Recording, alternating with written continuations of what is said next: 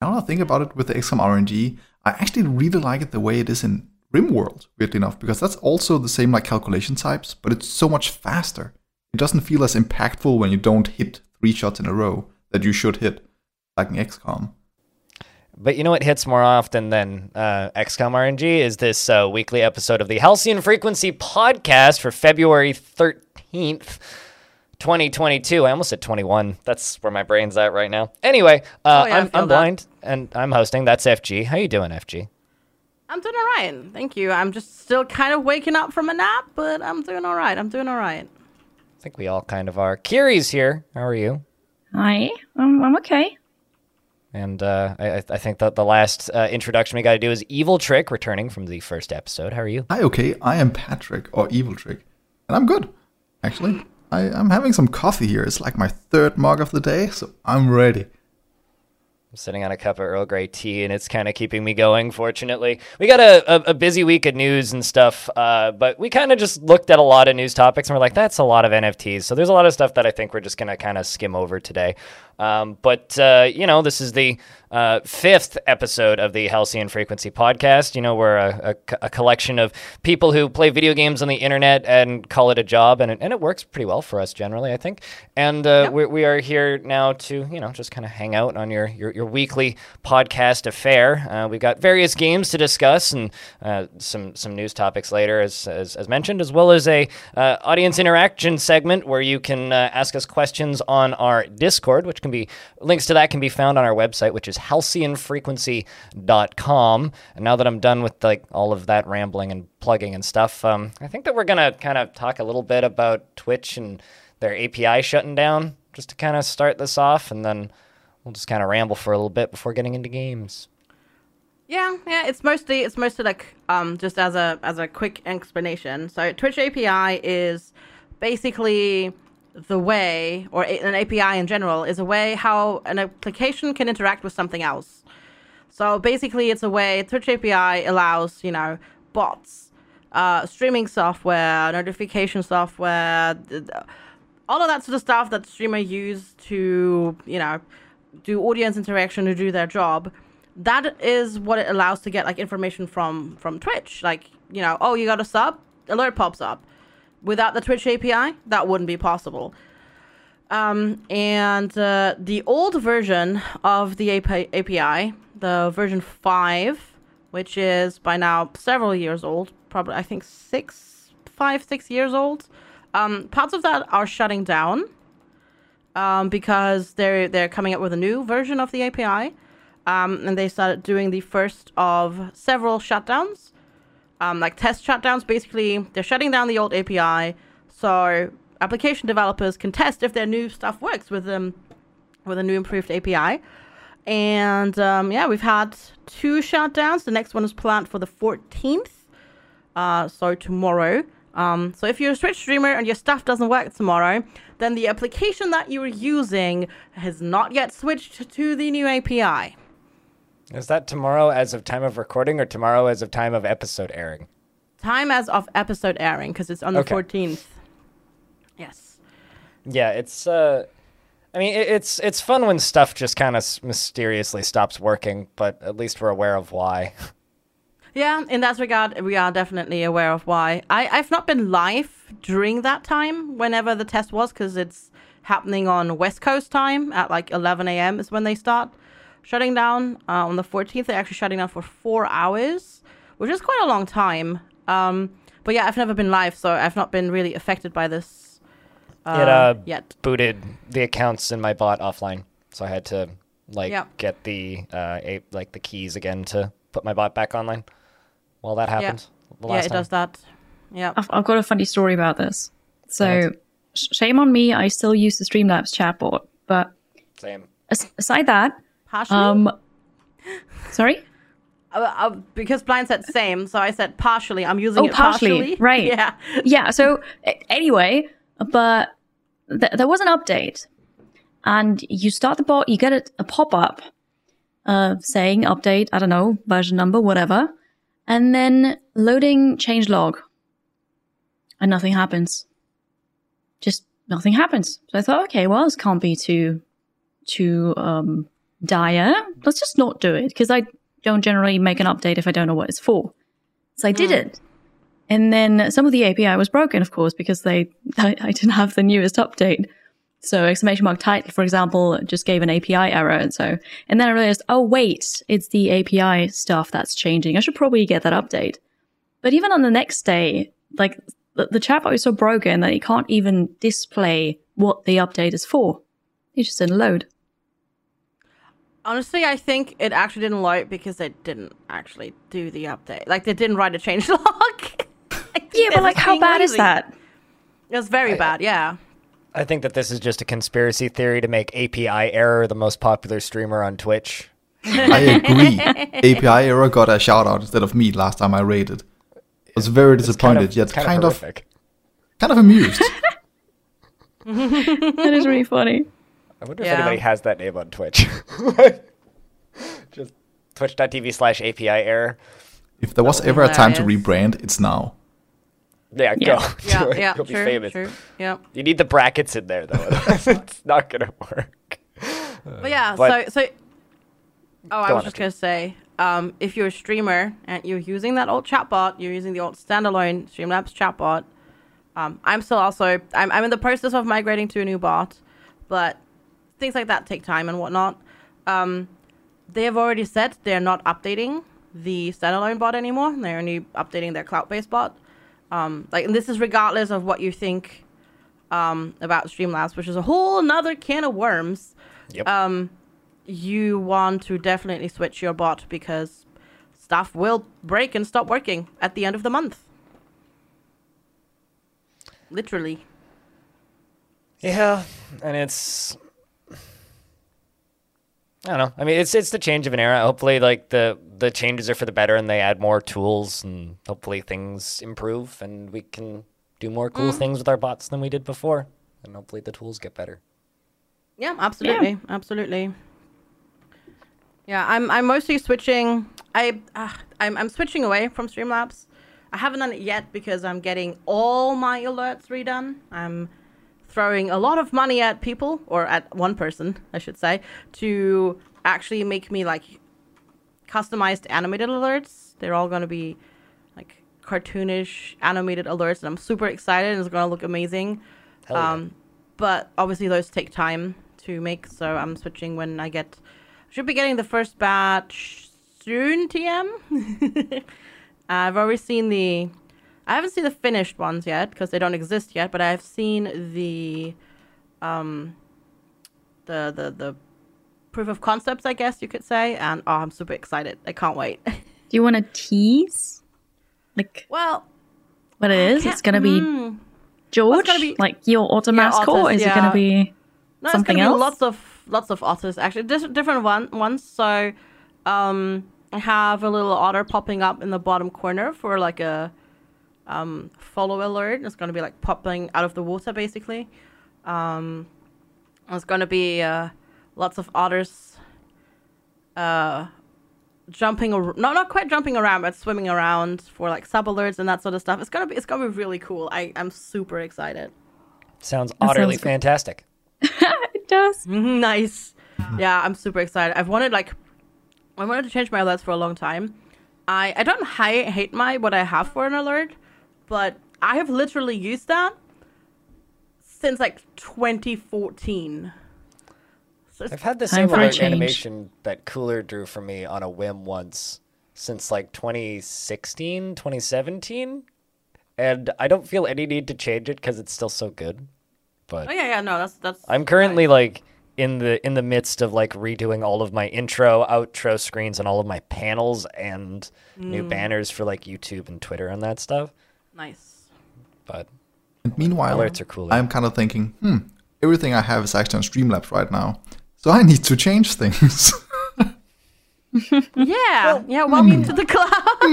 Stream Streamlabs itself, it's like as a solution for doing your, your your alerts, your your tips and all that is fine. Streamlabs as a company, eh.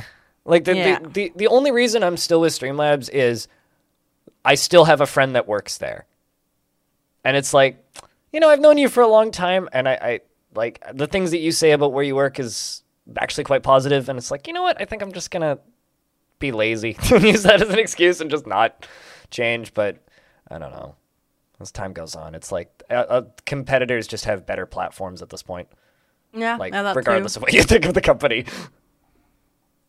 Yeah, I still I still need to check how and if I can do my alert variations because I have that's that's also something that I'm actually really excited about because I'm going to have a ton of alert variations for like subscribers like depending on tier and like sub duration it's gonna be still the same alert but it's gonna be like it's gonna look different like it's got different Yeah, colors cool. and different crowns and that sort of stuff but I need to set that up and I need to figure out how to do that because it's going to be like, all right, if the sub is a tier one sub, and if the sub is between X and Y month, do this, and it's going to be. I don't even know if I can do that. I might have to have a custom solution for that, which I'm. If if about- Streamlabs and Stream Elements are like work anything alike, then I can help you with that. I'm sure you can do it, yes, but yeah, I just need to figure out how. Because I've done that in Streamlabs. It's really easy. For different sub durations, Mhm. or just tiers. Okay, Both, yeah, it works. okay, cool. The thing that bothers me about Streamlabs right now is sometimes if somebody gifts five subs, it's specifically five, it just plays all of the individual alerts instead of doing a cluster sub. Yeah. Whereas all of the other ones work properly. But it's like, I don't know, 40% of the times, if somebody gifts five subs, it plays every single alert, and I don't know why. Have no you set it up? reason. It sh- shouldn't happen. Doesn't do way. that for me. Have you set it up to do the group alert as a number? Maybe the number is just six for you because you can specify that number. Yeah, I've, I've specified that number. It's like if over three. Huh, okay. It's just supposed to do the group alert. But specifically on five, sometimes it plays all of them, and I don't know why. The one question, the one question, well, the, the one time that I have that, uh, sorry, Kiri, um, is when Twitch sends the individual sub gifts first, and then the message Yes. where. I blah, blah, wanted to blah say that, yeah. That's X, when it can happen. subs. That's when it happens. Is that Twitch screwing up then? Or. Yes, it's Twitch Okay. sending out the notifications in the wrong order. Interesting. Yeah. Because basically the API fires, oh, X has gifted a sub to blah, Y, and again and again and again, and then it's come X has, X has gifted five subs. Th- this has been a, a a lovely tech support podcast so far. Any- Uh, I just I just want to throw this out here because uh, he, he vanished off of the internet for a, a while. Evil Trick, how have you been? Uh, Good. Currently, I'm thinking about taking a class in uh, variations for alerts because I'm just looking at all the stuff and there's so much stuff that there wasn't there last time, like all the tier things and everything. But uh, yeah, I, I've I've been good. There's a lot of stuff going on though, but uh, but yeah, I think I'm getting everything like somewhat in order. Besides my my wants in Noita, uh, everything is actually pretty good and uh, no more power issues, no more random internet things. Like we, it's it's a first world country again in Denmark, in the area I live in. So Oh, that's good. yeah, yeah, Very good. had power for an glad entire month without sorted. losing it now. Don't jinx it. Yeah, you just jinxed You it. give it a minute. Evil Trick has left the call. but that Yep. that's great to hear. Um, uh, I mean, like it, it, it got to it, it got to the point like because because you kind of just vanished off the internet for a little bit, where like people would pop into my chat, they're like, "Where is Evil Trick? is he okay?" It's like I, I assume he's alive. I mean, he's online sometimes, so. But Hmm. uh, that's good to hear. I the, the the whole internet thing for you seemed like a uh, a nightmare incarnate.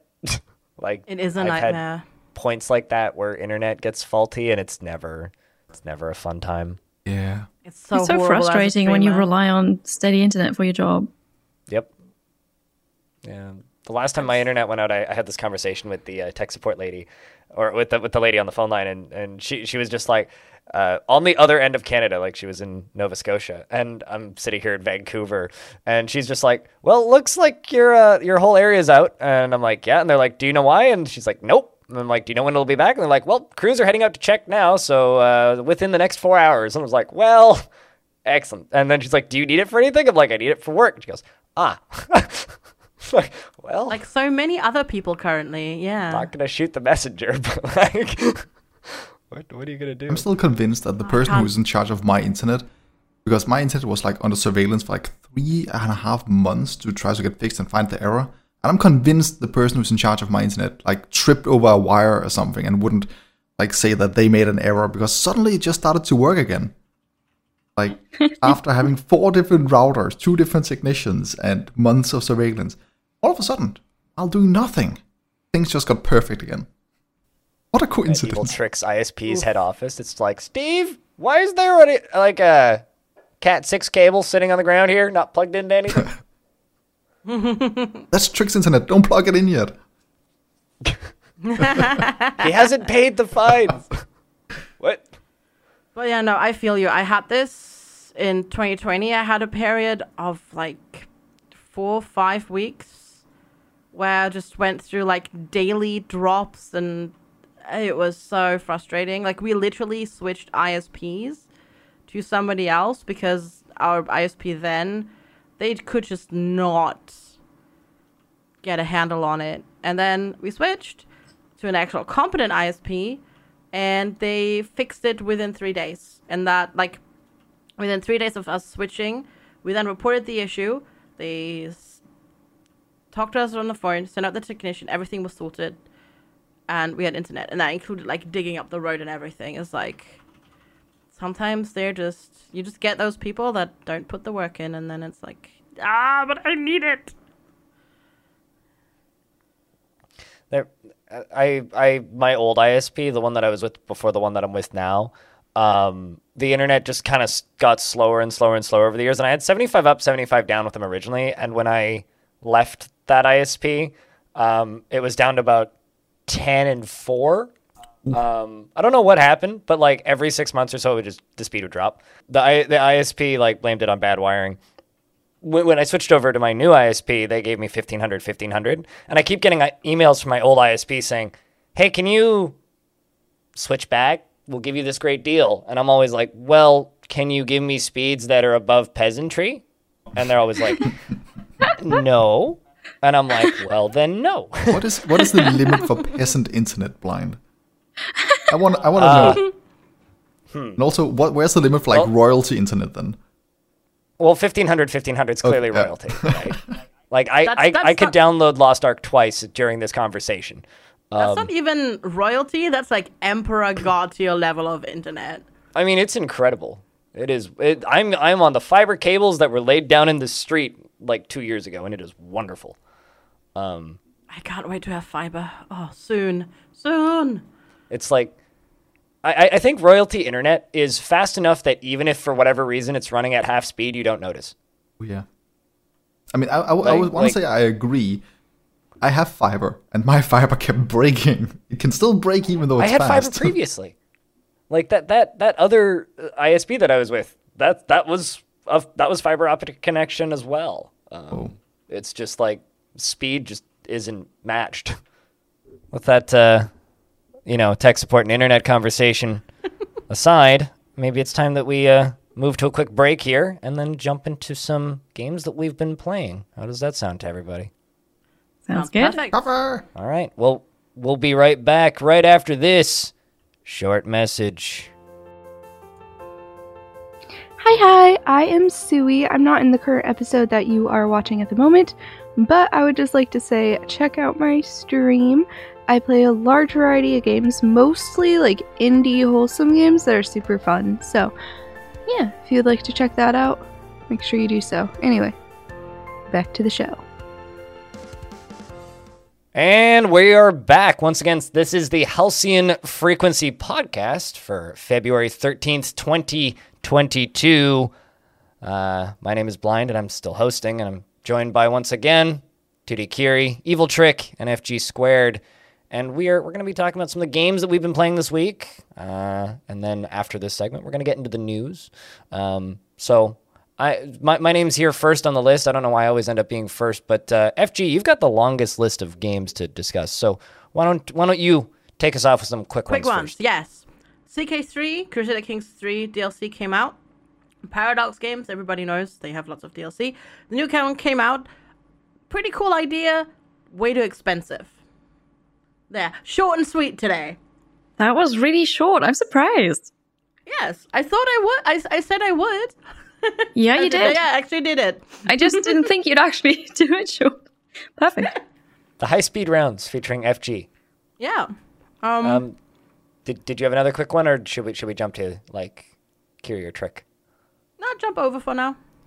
All right. Uh, who wants to take the next the, the the next game drop? I guess. I can do a quick, a Okay. quick fire as well. Kind of quick. Sure. Okay, then you do a quick one. Warhammer 3 Total War coming out very, very soon. Looking really sweet with um, some really, really cool multiplayer functions with actually functional multiplayer that has uh, simultaneous turns and campaigns together so you can play with friends. And slaying orcs and wargs. I'm excited for it too. Warhammer Three. It's more Warhammer Two, but better. Yep, it's basically built on the exact same engine and everything. I don't think there's anything different. There's just new units, bigger monsters. Good stuff. Yeah, more campaigns, and they've just kind of tweaked everything to make it work better.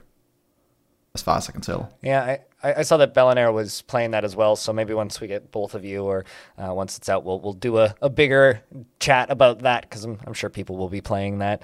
Um, but uh, Kiri, did you have anything that, that you wanted to bring up? Doesn't Yeah. necessarily need to be in the quickfire round or anything though. Okay, I'm going to take my sweet time talking about now. You've got 10 so, seconds. diplomacy is not an option. really cool game. Uh, early access came out this week, and I played the demo of that for that game sometime last year during a Steam Next Fest. And it's just really perfect for me because my playstyle is usually very aggressive in games. And my chat just loves the idea that there is no diplomacy and it's not an option. It's a it has cute graphics. It's a kind of city builder tower defense game. So th- there is now a campaign mode actually, which is really cool, and endless mode. Um, and the campaign is just you're some type of royal. Um, you're bored. You've got to do something. Um, your peasants are rising up against you. You kill them. All of this checks it. out. Yes, it's really funny actually. So it's it's got eh, funny, a bit morbid humor, I'd say. Um, the difficulty options are walk in the park, challenge accepted, and I think the other one was ultra hard, hardcore, hard mode, something like that. So that's kind of humor it's got. And it's really enjoyable. Because like Jess, I know Jess was playing this the other day, and she she popped into my chat and said that it was essentially like cutesy medieval. They are billions. It's, Yeah. It's um somebody in Kiri's chat put this really really well. It's TAB, but with TABS graphics. Huh? So Oh. it's like they are billions, the gameplay, Yes. but it has the graphics of um totally accurate battle simulator. Right. yeah. Yes. Yeah, understand yeah, that's true. That's a really Um, good summary. No, no zombies in medieval times. Well, there might not be any So zombies. for an early access game, how much? How, how is it content wise at this point? Sorry, Trick. That's fine. So there's a campaign, and you have this world map with lots and lots of cities or towns. Um, I only like I finished the first mission and I made it to the second one, but it seems like all of these towns are a mission. I'm not sure on that, but if that's the case, then there's lots and lots of missions that you can play. Um, there's endless mode, so I suppose that's fun. I don't know. It, it doesn't have achievements, so I'm not sure what I do in endless mode, to be honest. Like playing the campaign, totally alright. After that, I don't really know. Does it have me- leaderboards or like score comparisons or anything? Or Right now, I mean, I haven't played endless mode, but I haven't seen anything that leads to a high score leaderboard. Gotcha. But then, it, I mean, it just came out as an early access game. Also, I haven't looked at a roadmap. I have to say that.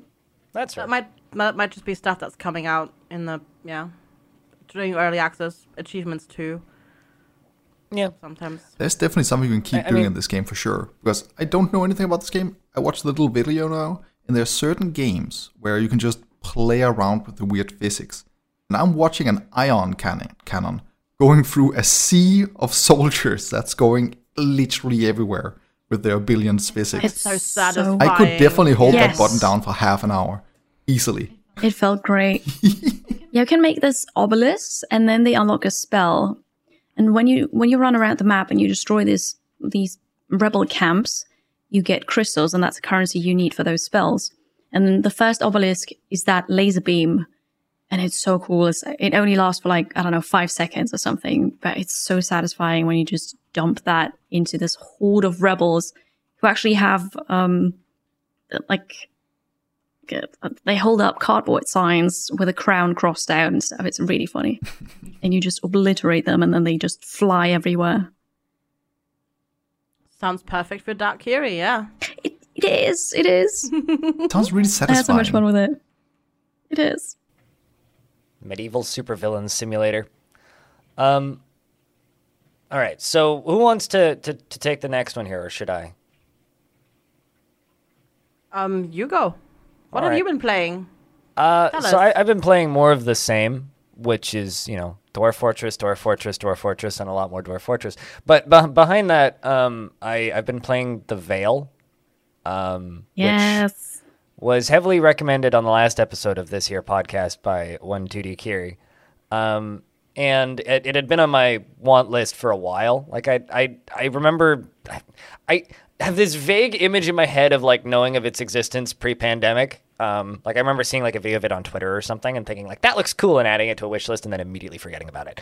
Um, and until like I want to say Game Awards was when I remembered that it existed again. I was like, oh, this got nominated for a bunch of stuff. Is that did that come out? And it had. Um, so I, I went and like double checked it and like uh, I ended up buying it this week. Um, and uh, I'm about halfway through. Um, and I'm, I I want to critique and then gush about this game for a second. I think that the because the the presentation of the Vale for anybody who doesn't know, it's it's a um, audio adventure, um, which isn't like a unique idea. Like these games like this have existed for a very long time, but it's a it's small as like even compared to like the niches that I'm used to frequenting in like the the niche for audio um, no visual games for the visually impaired are uh, it's a very very very small market. Um, there are um, quite a few free games online. Uh, I've actually played a couple of them before. The last one I played I can't remember what it was called but the last one that I played was essentially like a um, a visual novel minus the visuals and just the novel part, except it was all read out loud and you'd hit one, two, or three to select different dialogue options, um, which was interesting and I, I, I enjoyed playing it, but it didn't really grab me. This is like a full on like adventure game. I, I I hesitate to call it an RPG. It does have some light um, like gear upgrade mechanics, but it's it's pretty linear. Um, you kind of just get upgrades as you go through. Um, but uh, as far as the gameplay itself goes, it's uh, essentially just like audio-based QuickTime events for combat, and then some uh, audio-based exploration where you have to avoid noises and do little stealth sequences and such. Um, but for because the the game's entire color and flavor is based on the voices, the the game really shines there. Like the the voice acting in this thing is kind of phenomenal. I did a little bit of research on it, and a lot of the uh, voice actors in the game are are also visually impaired. Uh, a number of the characters in the game are completely blind out, outside of the game as well, which I think is kind of phenomenal. Um, and it, it it really does a it does a very very good job just painting a world without showing you any images of it, just through sound effects, spatial effects, and visual effects. Now, my kind of issue with the game thus far, and like I said, I think I'm judging by people's playtimes. I'm a, I'm a little over halfway through. Um, I don't really want to spoil things, but the overarching story for me is like a little bit generic for me. Like I, I it does it doesn't feel like it's doing a lot. It might go somewhere by the end. Uh, maybe Kiri can weigh in on this a little later, but like it it it it it doesn't feel like it's going anywhere at the current point. But the voice acting is so good and the characterization is so good. I'm compelled to continue playing just to hear the next 10 minutes of quips between like the little party of characters that you've kind of got building up and your main companion and uh, the the weird old lady that you found on the road and all of that stuff. I, I think that the the actual companions and the minute to minute quips are the things that's gonna push me through to the end of that game. Did you just say weird old lady you found by the road? Yep. Okay. Yeah. I'm That's just Maggie. making sure. Just trying to understand what type of game it is. So for, because I, I think Evil Trick wasn't there, and I kind of like maybe missed the point of this. You play a blind character. There is no visuals to this game. Okay, okay. Um, it's it's an entirely audio based fantasy adventure game, basically. Um, you are a princess who has no vision; she can't see. And uh, the the kind of first ten seconds of the game is you're in you're in your wagon and you're you're going to you're you're being sent to another part of the kingdom by by your dad, and the wagon crashes and everybody's gone. You get rescued by uh, a bystander on the road um, who's been injured, and then you go off on a little adventure trying to get home, that was neat. and it, it's it's interesting. I've been enjoying it.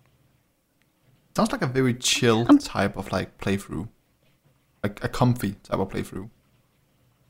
It's very comfy. Yeah, I wouldn't necessarily say it's comfy, to be honest. I mean, I don't know the story, obviously, or like the. Right, because the story picks up eventually. And I caught myself just frowning a lot while having my eyes closed and playing. Because I was so focused on, on stuff that was going on and trying to listen where sounds were coming from. So, like, it's, it's really cool. And yeah, you can chill because you don't have to look at anything, but the story gets better at the end. Yeah, all I'm gonna say. I don't wanna spoil I'm not going to spoil anything about what I've seen, but it, it is getting better. It's just, it's it, that's not that hasn't been the driving force at least for the first four and a half hours. Yeah. No, it's it's definitely the the gameplay and the voices.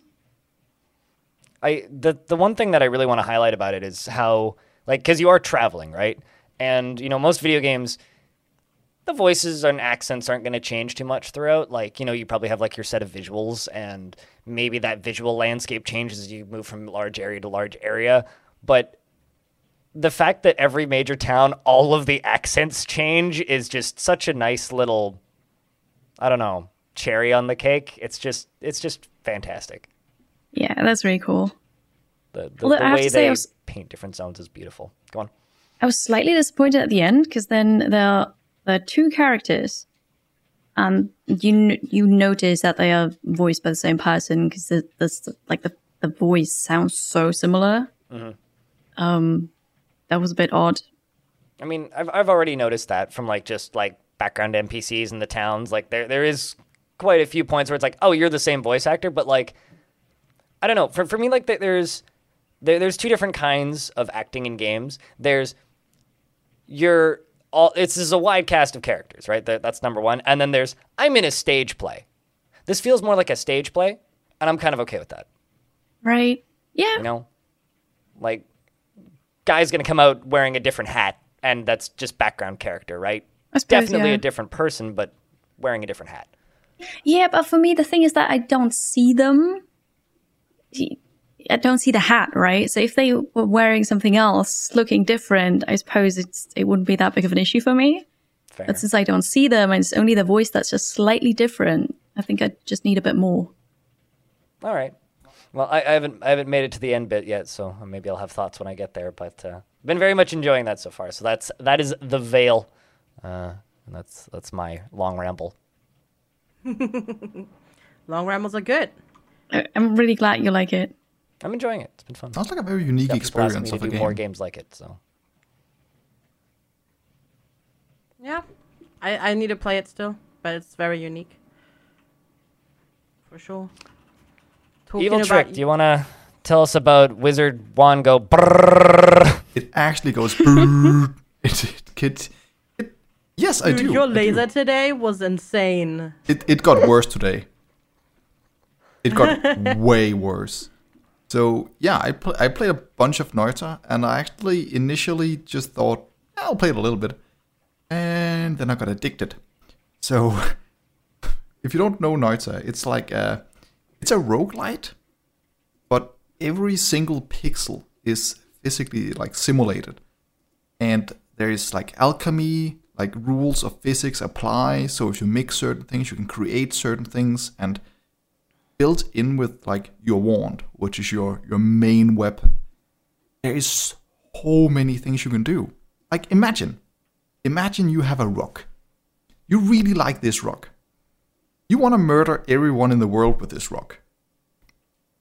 that might be a bit dark. But the thing is, you you, you could then perhaps get a wand that can fire multiple things. Let's say a big burst of wind, so you can push this rock really fast when you conjure it. Then you could potentially put flaming balls of death that hovers around the rock. Then you could maybe also add chainsaws that hovers around the rock. Then you could also put homing on the rock and put facing on the rock so it can fly through terrain and literally hunt down enemies in the entire world. and the amount of customiz- customability you can do, you can literally do everything and then more. And it's been a great experience because you go through this like tower, very rogue-like kind of thing. Like you go to first level, there's a few mobs, there's a zombie, there's a little jelly slime thing. You go to level two, it's like a temple maybe, and the mobs get bigger and bigger, like a usual roguelite, a roguelike. And then when you actually get through to the boss, you figure out that congratulations, this is pretty much the tutorial. The world is epically big. There's so many secrets. And they chose to use Finnish language for everything in the game that required puzzle solving. So it- it's it's been a great experience to play with Twitch chat because whenever I To learn it, Finnish? what sorry? Are you learning Finnish? Not at all. No, that's that's where I want to go with this because that's why Twitch chat is there. Okay. So I'll be like, chat, what Even what does this mean? Finished. Right. Does this mean death or good thing? Should I click it or should I not? Because Kumliakrikon could be a nice flower, healing, or a giant earthworm that wants to eat you. You don't know. And uh, you kind of like learn along the way. One thing I want to say about Noita, which is a little bit irrelevant to Noita, but Noita was like in development for a ridiculously long period of time, and at one point it was an RTS. Really? I'm kind of sad they didn't make that game. I, I could actually imagine that being fun, like a small like deathmatch kind of map, like It, Duck wa- it was an but- RTS, and then it was an open world RPG, and then they made it into a, a run-based wizard simulator. That might explain why the world is so big because it, it, it it's pretty big, like disturbingly big. Yep. Also, those creatures are kind of disturbing in places, so Yep. Very much so. It's a cool game though. I would definitely recommend it. It was way better than I thought it would be.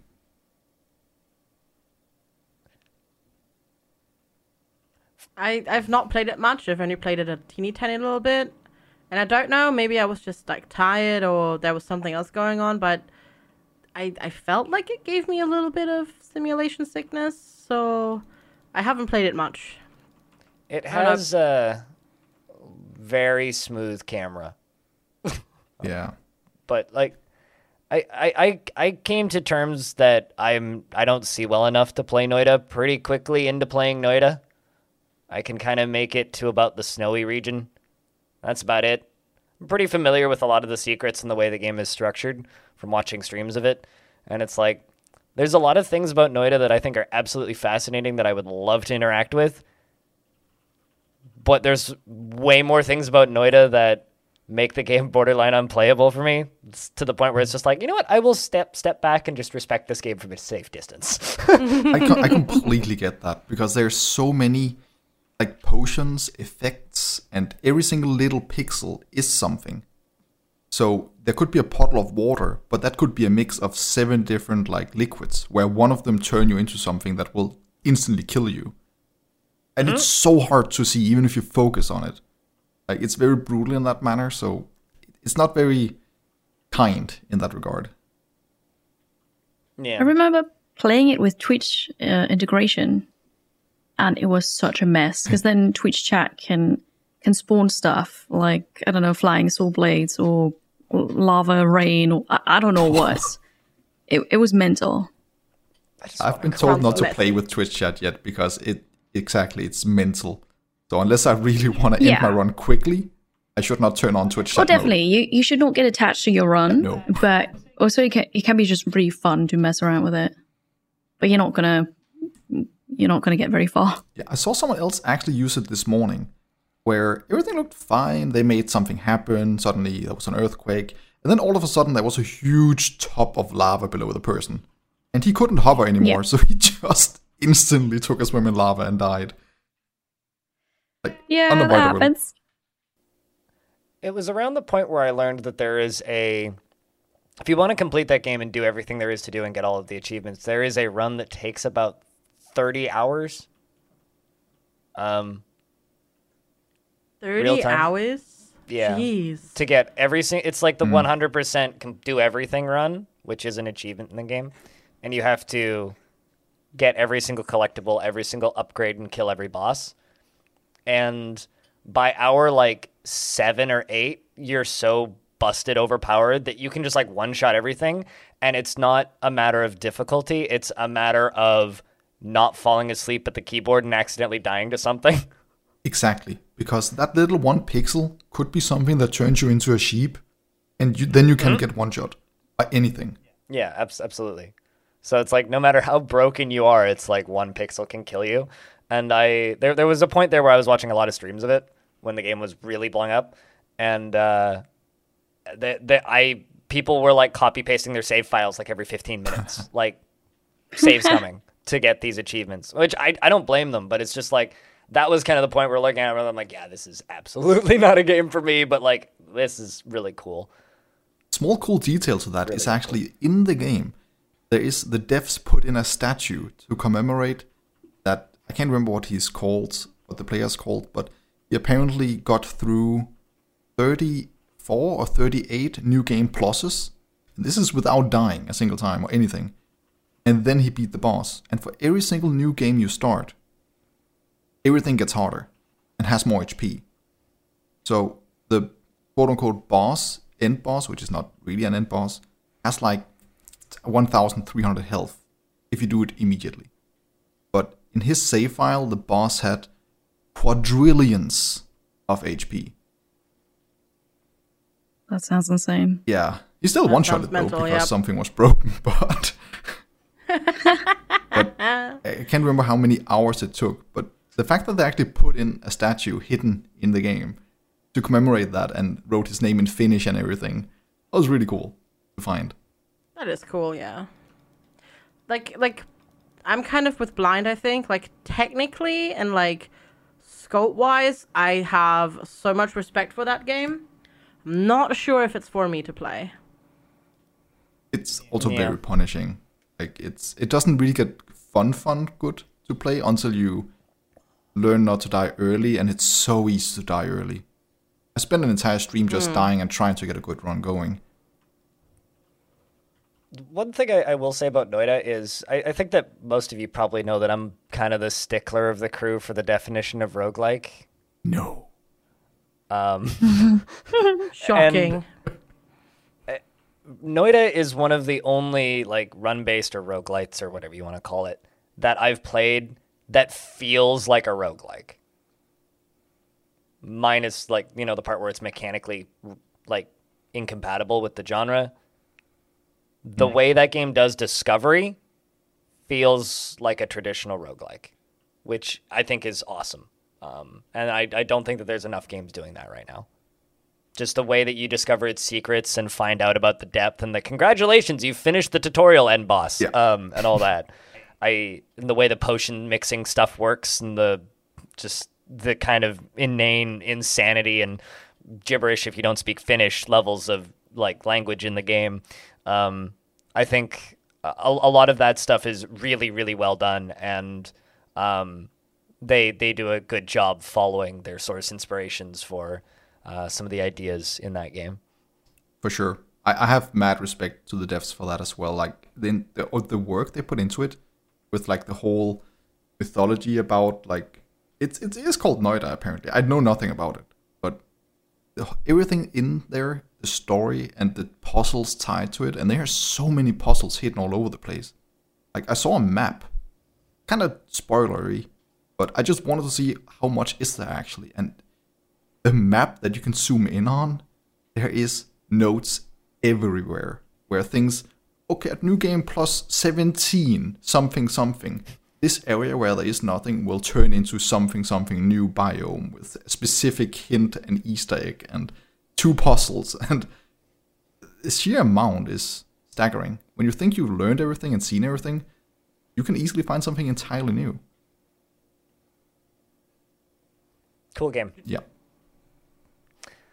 Uh, Kiri, you've got a, another game on your list here. Do you want to talk about it? Yeah, so it's nothing new. Um, it's another indie game in early access. Uh, it's called Obsidian Prince. Because I I played that this week because the devs invited me to an event. They had the the first official Obsidian Prince Ruler of the Hill event, and I just want to talk about it because it was really fun. That's a voxel art roguelike dungeon crawler. There isn't campaign mode, but we played in, in roguelike for three hours and just person with the highest score wins. I didn't, but, but it was really fun to do, and it's it's cute, has great humor.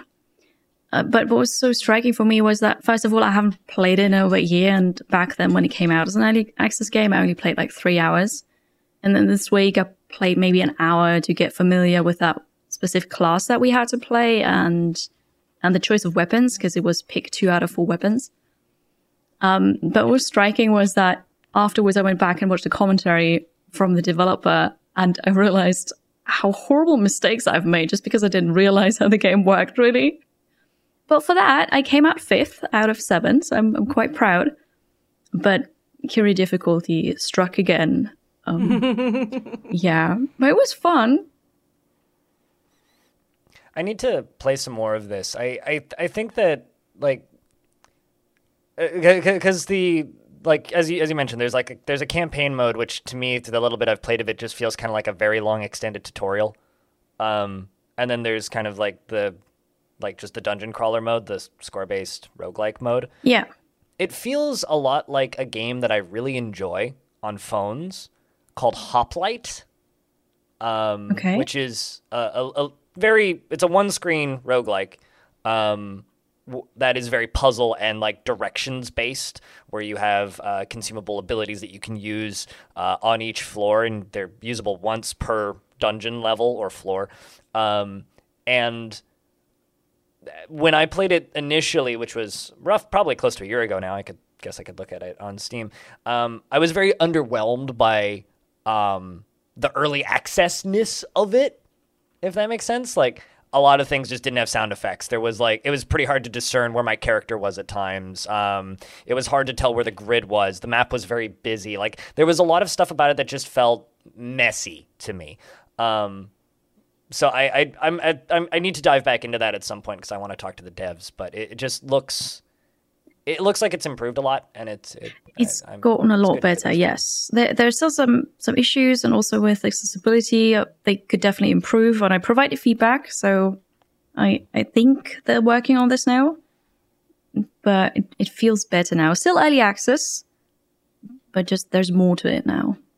Absolutely. Most importantly, to though, is that gimmick still in the game where you can spawn like infinite cats in that village?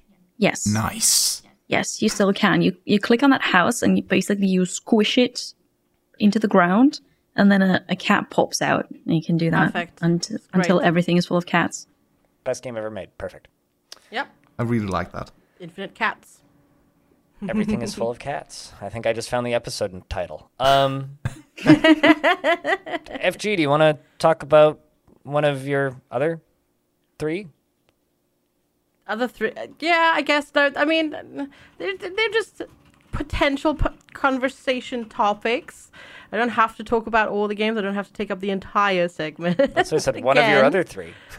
Yeah, um, it's it's kind of just because cause I you know I, I variety stream and um, yesterday I was having one of those days where I'm just like I'm just gonna stream what I want to play. So I played Tarkov for eight hours on stream, and um,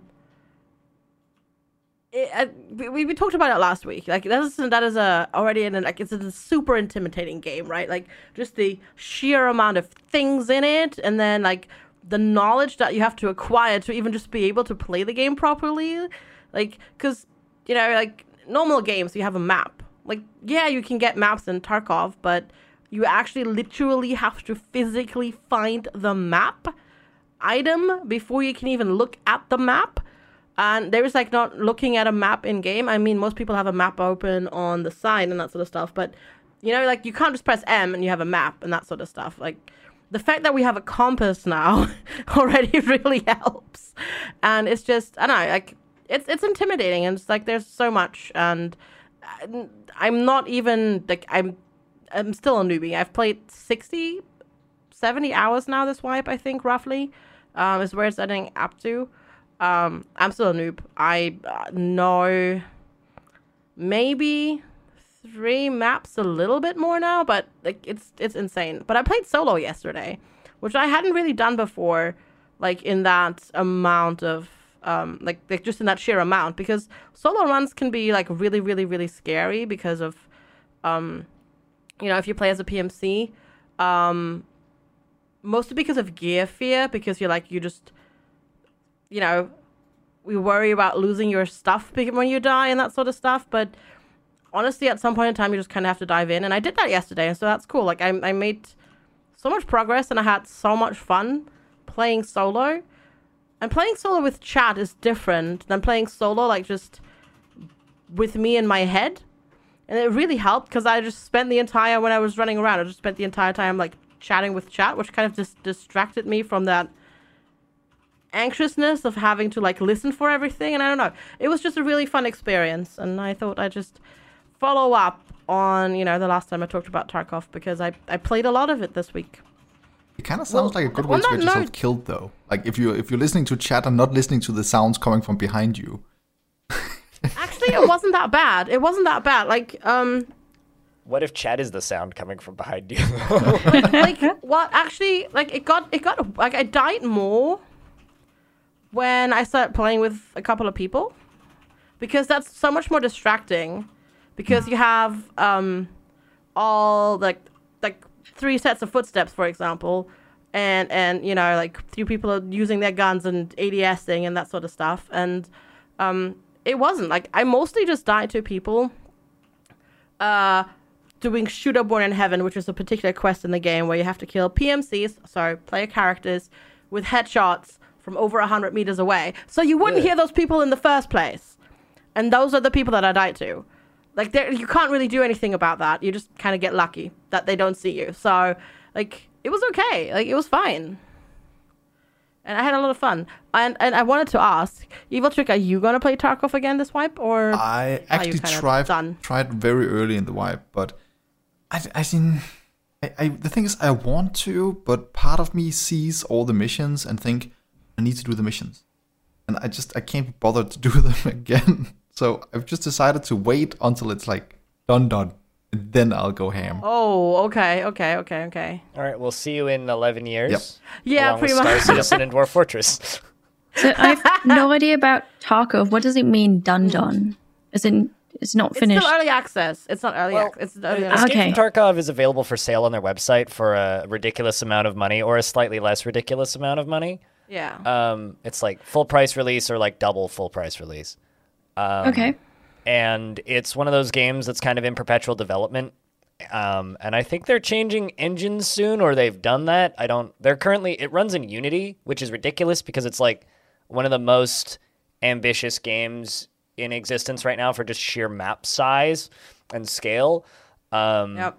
And it's running in an engine that notoriously runs terribly. um, and it's like, I it, it's just one of those perpetual development games. I mean, it's it's not unlike Star Citizen in a lot of ways. Um, this actually has content, more so playable. But I mean, but it is, like, it, yeah, it is. Well, I give Star Citizen more credit here, but it is a it, it is a fully functional playable game like any other major it has, early let's say game. it this way it has very it has a lot of coherent content like star yeah, citizen it, it's not like it's empty but like in tarkov there is you know, it all kind of interacts with each other and works with each other and that sort of stuff. Yeah. It's a game that you could yeah. just sit down and play forever.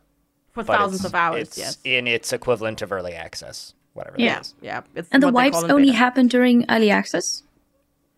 They haven't really said yet. Like, they haven't really said yet what their plans are. Right now, they're wiping roughly every six months ish or so. So you everybody starts from scrap, scrap again, uh, from from zero again. Yeah. Um, I think they'll do some. Haven't really said stuff though. Yeah, I think they... I th- that's what I've heard. They're going to do the POE thing, the Path of Exile thing, where you have like a permanent character, and then you have seasonal events Mm, yeah. where you start from scratch again. They have the um, uh, what, what do you call? It? They have a, a, a live in-game marketplace where players can trade items that they gather from in the world, right? Because it's more a game about scavenging than about killing. Like, yeah, you absolutely have to kill other players and you absolutely have to kill the AI controlled units, but like, it's more a game about getting loot and making money and building your base back home as much as it is about like Killing other things. doing Yeah, the part where you play Tarkov. um, so be, because of that structure, uh, whenever they do, they it, it makes sense that, that they'd have to do the wipes because they they have to rebalance things regardless, and Yeah. things will occasionally break the game's economy. Um, so there's Oh yeah, they've done that. For example, with with this particular wipe, they've taken a lot of items off the flea market, um, which actually makes it a lot more viable to enter a uh, the wipe late now because, like for example, you can't buy, you simply can't trade um, level five and six armor on the flea market anymore. You have to find it Ooh, nice. um, in a cache on a map. So so that that levels the playing field a lot more because Tarkov is like so immersive that you know you have the the three different six different armor classes theoretically one to six, and then every gun type has like a bajillion amount of different ammo that you can put in the gun, which all have like basically different penetration values and and like recoil values and and like heating up the gun values. It's it's, it's mental. Like the amount of simulation that goes on in that game is insane. Um and and uh, most commonly available ammo um yeah you can find better ammo in game um can't really craft it. Um but like that was probably for example a balance issue. Like a lot of people were wearing like really high level armor. People didn't have the ammo to penetrate that armor though. So you know stuff like that is still being very rebalanced. And um uh, I think still at the at the moment, like with the addition of VoIP, like Tarkov is in a really good spot at the moment, like in terms of like just player enjoyment, and that's I think from enjoyment. People enjoy playing Tarkov. yes, yeah, people do, It's a and pain pleasure thing. yeah, it is, it is, yeah, of course, but it's like Hit from me, like low level to like, you know, really high level accounts. Like people are enjoying it right now. Like it's in a really Oh, good yeah. spot. Something I really, really And- want in Escape from Tarkov that would make me love the game so much more is if in like solo mode, so you couldn't abuse this, if there was a sort of like kill cam. What did you die to? Because mm, mm. suddenly dying Yeah. From nowhere, not knowing what it is, that's like half the deaths. But being able just to see it, like, oh, screams. he was sniping from that mountain or that thing or something, to like learn the game and the map, that would be nice. Yeah, yeah. People people have asked that for for a very long time, and I, I think that would be awesome. Because right now, what you have to do is you have to like look where did you get hit, what ammo did you hit with, and then you kind of need to like infer from that what type of gun it was. Yeah. You know, and that that that's yeah. There, there's just a lot of very very very small barriers in that game that you kind of have to like very slowly get over. Um, and basically, that's just what I'm gonna treat this as. Like, I'm not gonna, I'm not rushing to do any of the quests. Um, I'm just learning the game, the maps. Like, um, that's what I did yesterday. Spent basically all day just playing two different maps, going back and forth, learning the map, uh, um, the maps because they're just so detailed, and you kind of just have to remember where stuff is. And yeah, it's no, it's, it's been, it was really good. I had a lot of fun. That's the cool thing about the game as well. I remember mainly only playing like the customs map because mm. I then got so good at that map that I had like a 60% survival rate plus Nice. because I learned that okay, if I spawn right here with the PMC, so everyone spawns at the same time, then I know that people can spawn over there, there, there. So I just had a route planned. So like there's the bridge, right? And next to the bridge is like this small uh, pontoon like bridge. And I remember knowing exactly when I came there from a specific spot, if I wait 20 seconds, there should pop a person up. If that doesn't, I can run across. Like knowing that and abusing that and just being like aiming, ready, waiting for player in five, three, and then almost on the dot someone shows up.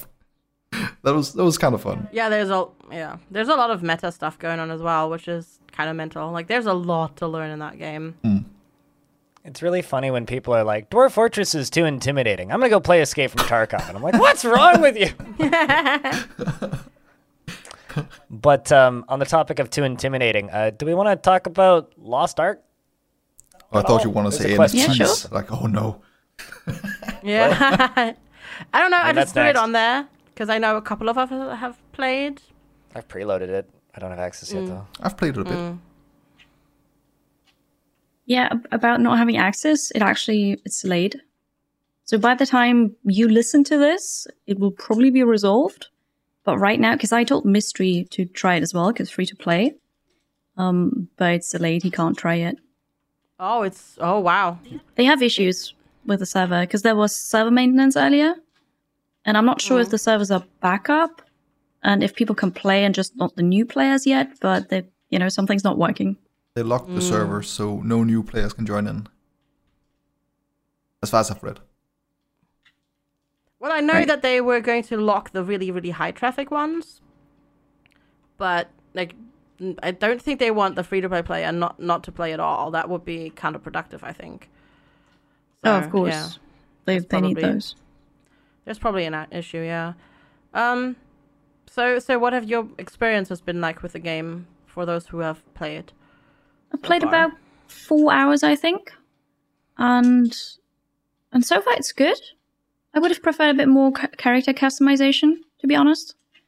Uh, I like the accessibility features so far, except for, and I mean that's an issue because you can't really change it. But there's so much screen shake and fast camera movements in the cutscenes, and the, there are quite a lot of cutscenes. You, obviously, you can't disable that screen shake there. And also, when you run up to an NPC and you accept a quest or you just talk to them, the camera like dives in to that person. Mm. And the swooping motion of the camera is just so unnecessary. Um, apart from that, I think the special effects or the, the skill effects, what your skills look like, is absolutely incredible. It's so amazing.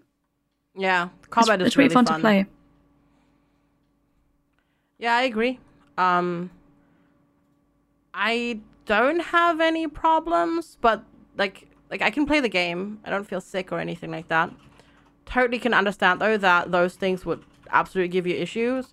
What I don't like is that even if you disable skill screen shake effects, there's still screen shake. What, Like- really? I have had so much screen shake even though I've had that off. I don't have any screen shake. Really? Except Then for, I'm- yeah. huh. You sure it's not Lex shaking want- your screen? no. no, he's playing with me, and, and yeah, well, I need to I need to figure that out then when I can get into Huh. the game, uh, which is gonna be a while because I need to download it again because my SSD broke. But that's beside the point. Um, I wish combat sequences were longer. That's my biggest issue so far. I think we've played six hours, maybe. I think.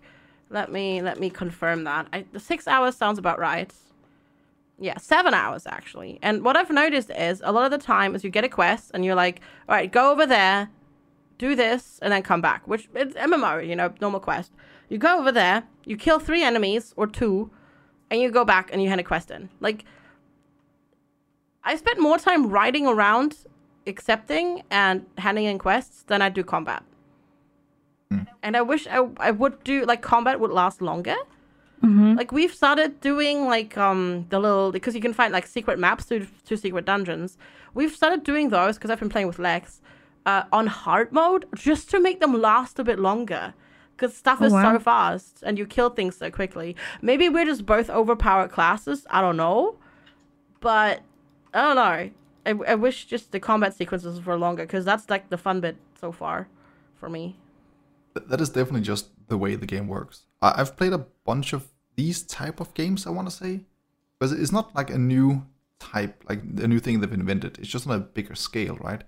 But the main, like the meta for these games is usually like that. The leveling process can be very, very quickly focused.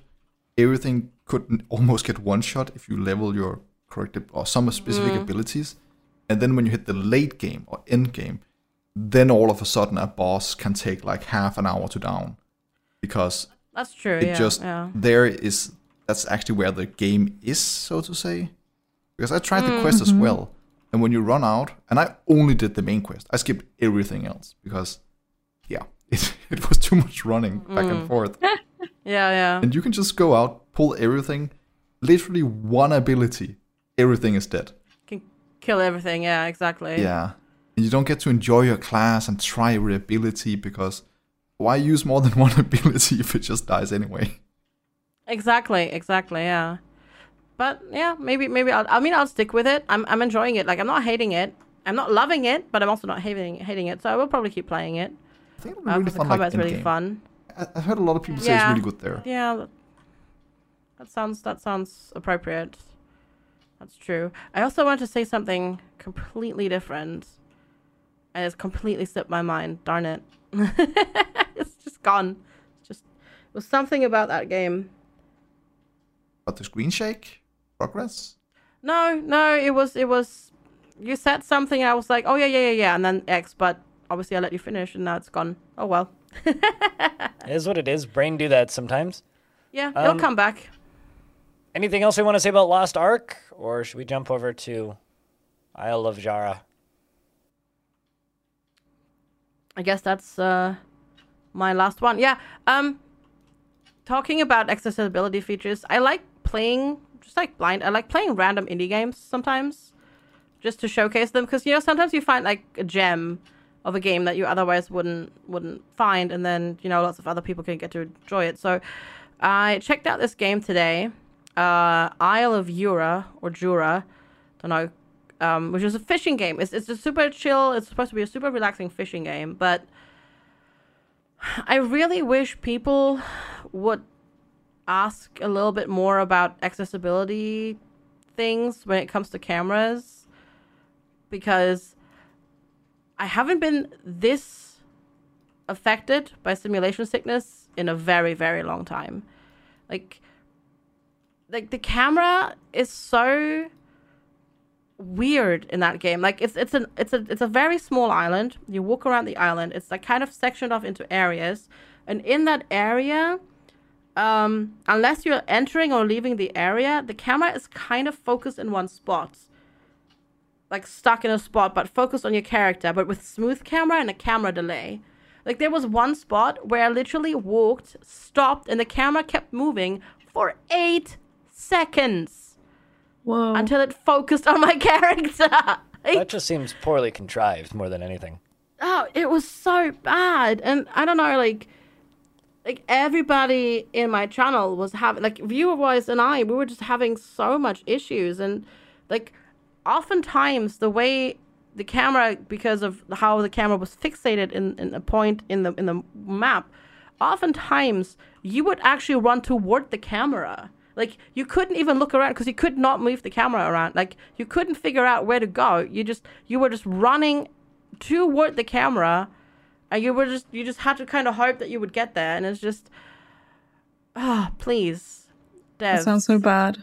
have some people test your games, even if it's just friends and family, and you know a variety of people, different different ages, maybe, um, different, you know, maybe maybe, uh, you know, things that affect them and that sort of stuff, because that that just doesn't need to happen. Because if the camera had just been a normal over the shoulder, or not even over the shoulder, like you know, further removed over the shoulder view, um, the, the game would have been lovely and super fun because it's it's just a it's a fishing game. You're just there to fish, which is cool. I like fishing games too. Um, but it was so. It was so. It was so. It I, I think that this so. is a an excellent little spot for me to just kind of transition uh, FG and Kiri into Yes. talking about your guys' curator about this exact topic. yes. Do you want to take it or do, should I take it, Kiri? I'll, I'll, I'll take it. So Right. since since FG and I both have issues with simulation sickness, and for people out there who don't know what it is, it's motion sickness with video games, so simulations. It it can be different for for people, right? But usually, what make what makes you nauseous or dizzy or gives you a headache, whatever, makes you feel bad is screen shake, motion blur, camera movement that is not connected to the character. Like those are some things. Um, but we both suffer from that to different extents with different games, and th- that's just stupid, really, right? Um, because in lots of the cases, games can can fix that just with a setting, like turn off screen shake, for example, or fix the camera, you know, shouldn't be that difficult, but lots of people don't know that that's an issue. So we thought we we need to spread the word some more. So FG came up with the idea of making a Steam curator, and we called it Simulation Sickness Checker, where we review games. So we don't say game is good, game is bad, but we just give informational reviews about, you know, is it accessible? Does it have screen Potential shake? triggers. Yeah. Exactly, potential triggers like uh, weather effects or whatever, really. So we we look at those games and then tell people uh, with simulation sickness that you know you can play this, no no problem. Or if you don't like screen shake, motion blur, you can't turn it off in this game. Be be careful, really. Yeah, you Anything you can find wanna add? Steam. Yeah, no, um, that's exactly it. Like, yeah, we just we just have it. We we add the games that we play on stream, off stream as well. Like you know, the games that we just personally play, and um, you can just find us on Steam if you look for in the in the group. Se- I think you have to look- search in the group sections, or can you search cur- Steam curators? I don't You actually can know. search curators too, yeah. Oh yeah, That good. works. Yeah, so it's just yeah, simulation sickness checker. Uh, you can also find us on Twitter because we do tweet out every time we uh, do a new review or a batch of reviews, and you can find us there as well. And um, our account there is uh, at Sim Sickness. Both S is capitalized, so at Sim Sickness. Um, if you just follow that, that also takes you straight to the curator whenever there's a new review or a new batch of reviews. And that sounds absolutely fantastic. So I think that that takes us out of the games that we've been playing for this week, and I think it's time for us to jump over to news. But before we do that, we're going to take a real quick break here. That was a long game section. We're actually pretty fond of this recording. Uh, let's let's just real quick go to a break, and then when we come back, we'll discuss the uh, uh, weekly uh, NFT complaints segment. Yeah, that's what it's turning into, I guess. Unfortunately, we'll be right back. Hi, this is the Halcyon Frequency podcast, and I am Belanar. You couldn't hear me in this episode, but stick around for the future episodes for some soothing rolling R's. Meanwhile, hop over to twitch.tv slash Belanar for some building management and strategy games, plus all kinds of variety. Come say hi, and let's go on with the show. All right, everybody. Now, welcome back to the Halcyon Frequency Podcast for February 13th, 2022. Uh, we're in the news segment, which um, is the let's partially complain about NFTs segment. But um, bef- before we do that, we're going to do a NFT adjacent topic, which uh, does anybody in particular want to take this one? Because this one seems a little tricky. Uh, this is uh, Team 17 uh, post NFT and uh, employees opening up about working conditions at the publisher. So basically, what happened is um, we talked about this last week. Team 17 um, announced they would bring out NFTs for their Worms game. And Worms there was. Metaverse, or Yeah, the Worms Metaworms. Metaverse, exactly. Yeah. And there was extreme backlash from the community. And uh, a few days later, they went back and they said, okay, clearly people don't want this, so I guess we're not going to do it. And um, as a result of that, as far as I understand, is that employees of Tem- Team 17, and this is both um, game dev, QA, uh, marketing, like people there contacted um, Eurogamer and kind of talked about that, and that then led into them also talking about the working conditions at the company itself and how um, they were all very blindsided by that announcement. Like a lot of them just heard it from Twitter, basically. Like they weren't aware this was going to happen. Um, payment is bad. Um, it, apparently it suffers, you know, like so many other big studios from uh, harassment at the workplace, and there's nothing being done about it, and just lots and lots of things like that, which apparently happened ever since the like it apparently got really worse ever since the company went public. Um, and it's kind of the first time that because because Team Seventeen is not really a triple A publisher. They're like double A slash They're indie. a pretty big publisher. Well, well, well, it doesn't doesn't matter the type of games they publish. They're a profitable big. company and they're quite Yeah. large. They're big, yeah, they're very big, and but it's the first time because a lot of people remember like Team Seventeen quite fondly from, um, you know, like the Worms days and that sort of stuff. So they're always, you know, they they, they always were like very favorable in the Team 17 Consumer's is kind eye. of a, I, think a lot like Devolver Digital in the way that people just kind of think of them as this small, scrappy thing, but in reality, they're quite a large company. It's just Yeah. the games that they publish tend to be more of the um, indie kind of coloring small, yeah. model. Exactly, and and that kind of just brought about like this this big, big article, and um, yeah, kind of brought a lot of stuff to light that was going on there that I think surprised a lot of people. Yeah, I, I think that we need to shout out Tom Phillips from uh, Eurogamer, uh, who wrote the article, which I will link in places where you can find it. Um, it is, it's it's a really big expose, and I, I think it kind of highlights to me because I read the article right before we started this. I, it kind of highlights to me that there's a, a lot of industries are, you know, for lack of a better term, very childish. Um, and this seems to be kind of one of those things. Uh, if you have uh, not the best leader in charge of a company or not the best CEO, it just kind of trickles down and affects everybody. And it affects everybody on every level from um, employee morale, uh, pay and happiness, um, a- ability to like you know do everything from like asking for for benefits, time off, raises, anything. It, it just we we are going kind I think kind of going through a shift in the industry right now, and I think the industry is going to look very different in five years. I hope it looks better in five years. Um, Hopefully, and it's it's weird times we live in. I recommend reading the article. yeah, yeah, exactly. Like apparently, it's just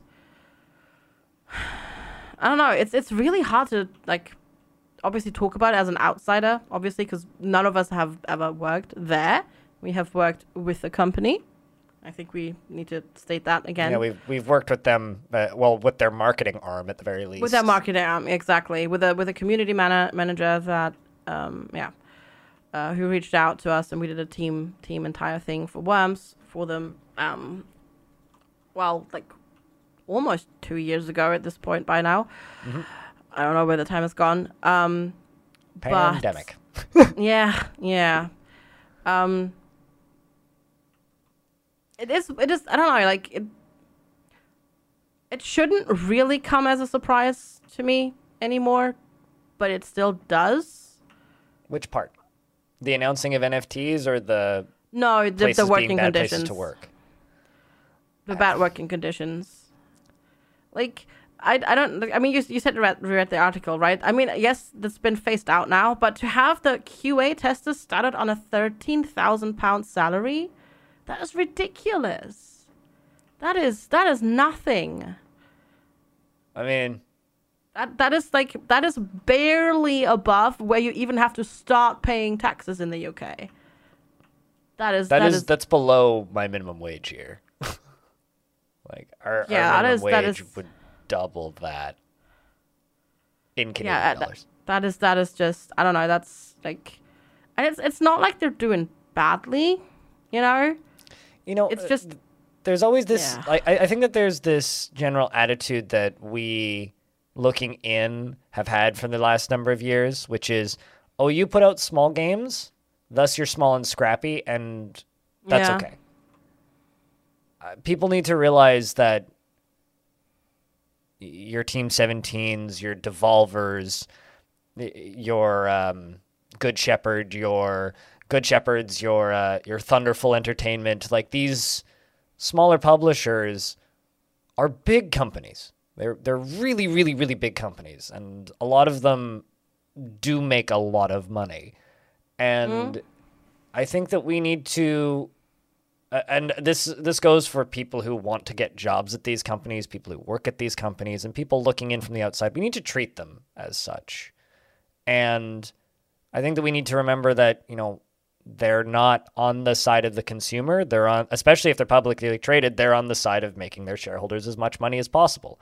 And this counts to uh, includes uh, pay your, the people working for you as little as possible, make them work as much as possible, and uh, sell as many games as possible and sell as much DLC as possible. And it's a very tricky balance between how do you keep your employees happy and also pay them enough and also keep your shareholders happy while also keeping the consumers happy so that you can keep your market flowing. And all it really takes at this point is just one uh, person in charge to make a bad decision and do something like announce MetaWorms, um, which is such a silly thing to say. Uh, announce MetaWorms, which just brings the whole thing toppling down, and you can just and then everybody suddenly starts shouting because it's like you piss off enough people working inside of your company, and then everything just kind of implodes, and that kind of I, I it kind of feels like what's happening a little bit here. It feels like this has been happening for a while, and uh, the NFT broke the camel's back. For them to speak out, yeah, absolutely. I think so. And I, I think it's great that people are speaking, and I, I, I hope that they keep shouting, and I hope that working conditions get better there, and I hope that that CEO takes a pay cut. Yeah. But you know, this is just this is the world we live in, right? It's capitalism. Maybe they'll get bought. Microsoft's going to buy Team 17 next week. Right. Just wait for it. Yeah, honestly. Would you be surprised? I sure wouldn't. I'd be surprised if Microsoft bought Team 17. I Why? Who do you think would buy a Team 17? Like, just hypothetically speaking. Sega. Sega. That that wouldn't surprise me. They're they're centered in the same general vicinity. Um, Sega has a very heavy PC centric arm. I know that a lot of people remember Sega as just like the Sonic company, but Sonic is a relatively small portion of that company, video games wise these days. Like media wise, not so much. Like Sega's more of a mul- or Sonic is more of a multimedia thing at this point. Um, like between the cartoons, the movies, and the the vomit in the corner games. Um, but like, it, it, I, I'm not. I, I don't- I don't think they're gonna get bought. But like, I don't think so either. it's kind of a joke. But at the same time, it's like. uh, uh, Team 17's in a really weird spot currently, and I'm curious to see how they handle this over the next month. We'll probably touch on this story again, but uh, I, I think that's pretty much everything we have to say on that one. Yeah. Yep. Yeah, I think so. Unless anybody else wants to weigh in. No, not really. You you summarized it quite well, I think. Pretty much. All right. Um, well, in that case, does anybody here actually know what the Intellivision Amico is aside from me? Sounds like something No. from I the do. 1980s. I don't know. Accurate. Um, Sort of. Yeah, well, actually. its CEO is, and he should go back. Um, okay, so in, the Intellivision Amico uh, is a absolute nightmare console that you shouldn't buy. Don't pre-order it, please. Um, this is a uh, a follow-up to the Intellivision, which you can Google if you would like. The Intellivision is a uh, a, a good old-fashioned retro console from the ancient history times that nobody bought. Um, well, that's not that's not totally true. Um, later on, the Intelli- uh, the, the the games and franchises that were owned by Intellivision, best known for uh, an Earthworm Jim. Um, the, the the Intellivision eventually like got split out and uh, various franchises got moved to um, other places. Um, but uh, a couple of years ago, um, one, uh, one of the uh, guy who's been in the industry for forever, I don't know his entire story, but uh, a guy named Tommy Tallarico um, put, uh, long story short, um, worked and with the holding company that owned the Intellivision brand to make a uh, console for the family. Um, as that console has gone on, uh, without going into all of the various details about him being kind of a terrible person on the internet, insulting people, uh, and uh, calling out podcasts left and right. So maybe don't add him on Twitter. Um, and uh, like making practically like a closed circuit cult um, of YouTubers that back this thing, um, culminated with them getting an E3 presentation which at, at that point everybody started digging into it and like I, i've been following the, the story of the amico for quite some time through various podcasts and articles over the years because i find it to be an absolutely fascinating train wreck Fascinating, yeah. it what what's truly fascinating about it is all of the details aside, it is a overpriced console with phone hardware in it from seven or eight years ago. It's using a Snapdragon CPU. It's like a second gen Snapdragon. It's got two gigs of RAM. It's a terribly underpowered system that they want to sell for $400.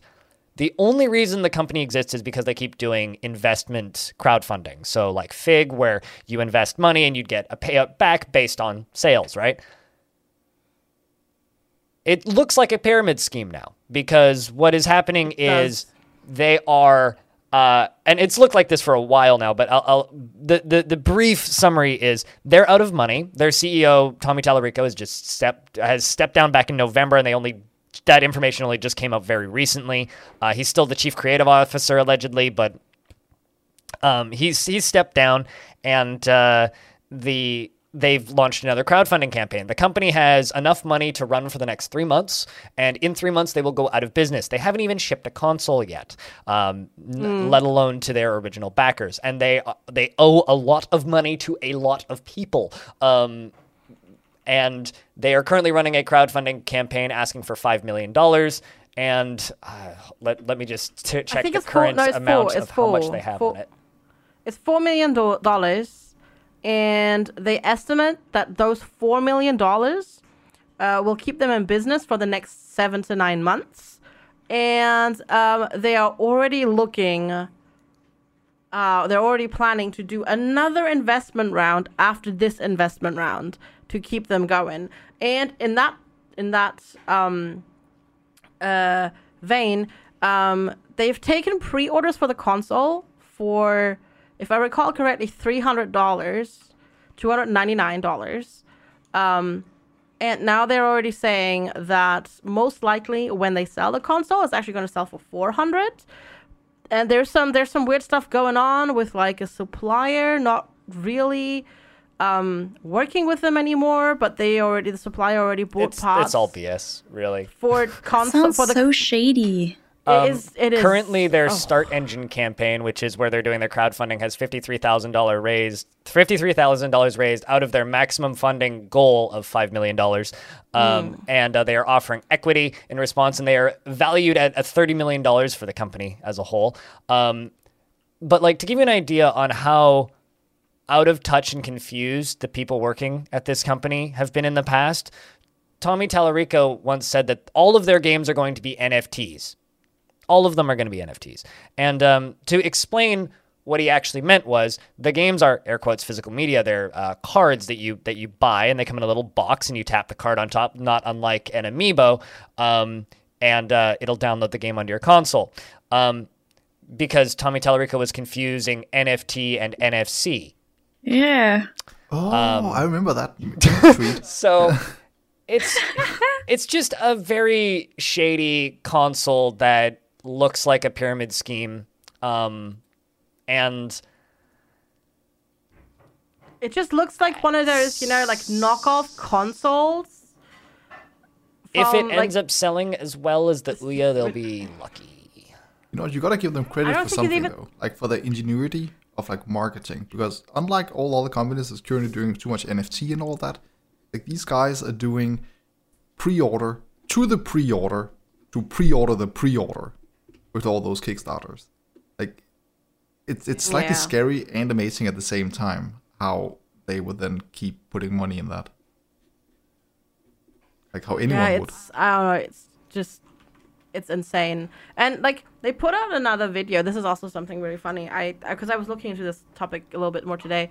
Um, they put out another gameplay video about games that are coming to the Amico. All of that footage is from 2019. Yeah, an it's the FYI. same footage.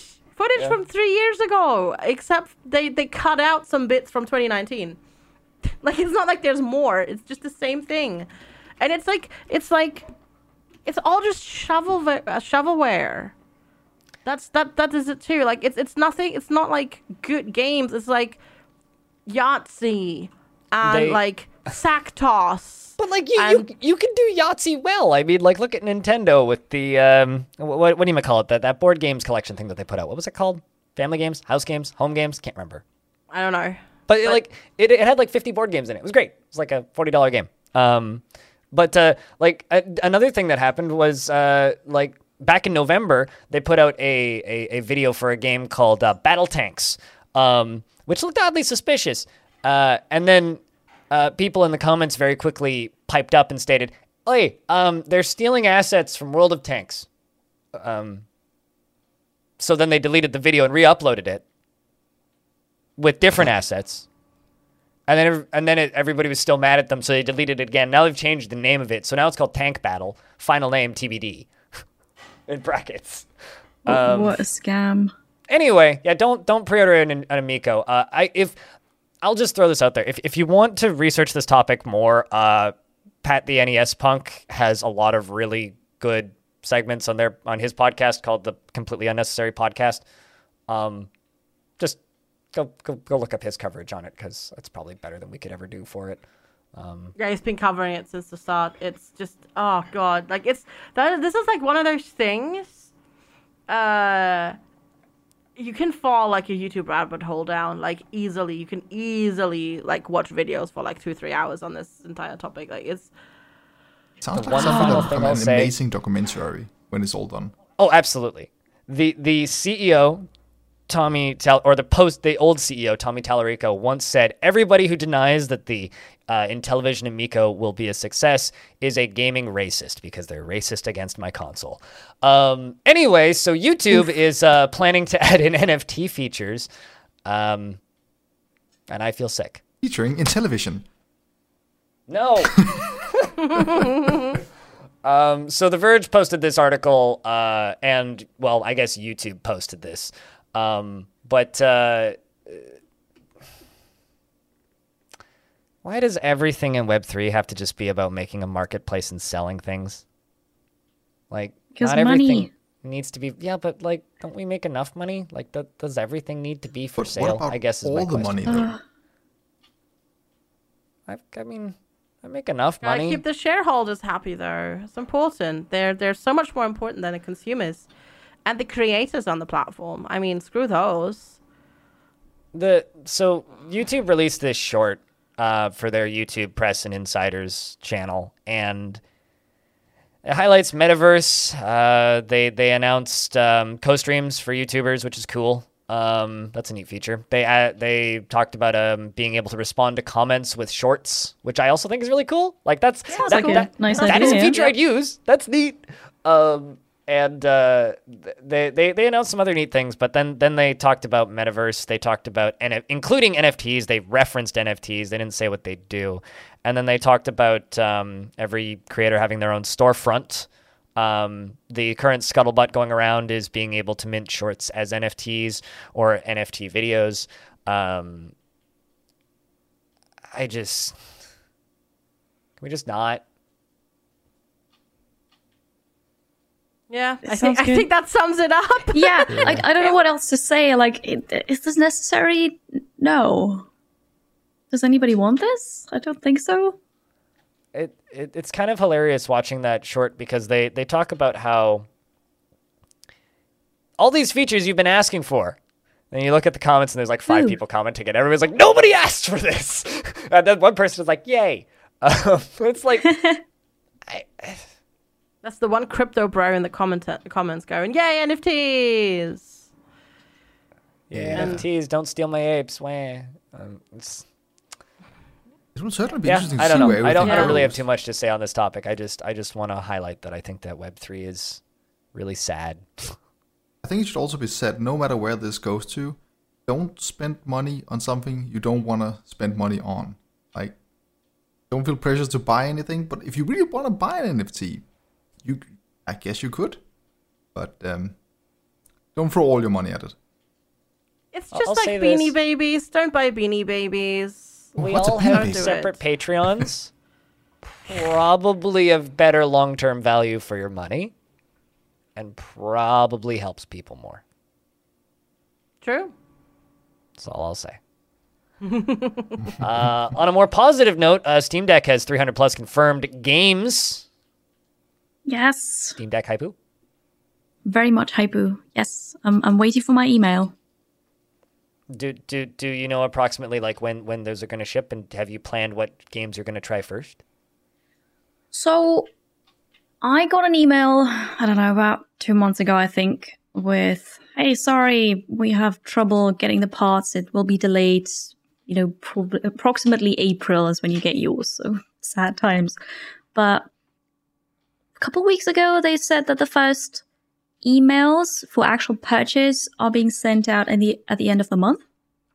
People have, I think, two or three days time to actually make that purchase and then they'll be shipped a couple days after that. The first. I'm pretty sure I pre-ordered mine on the second day. So the day after they announce it, I think. Not on the first day, but the day after they announce the Steam Deck. So I'm I'm pretty pretty fast, I think. I don't know. So hopefully like March. I don't want to wait until April. Please don't make me wait that long. Um games are gonna play I don't know. I don't care. Everything. Because the reason why I pre-purchase it is that I love video games.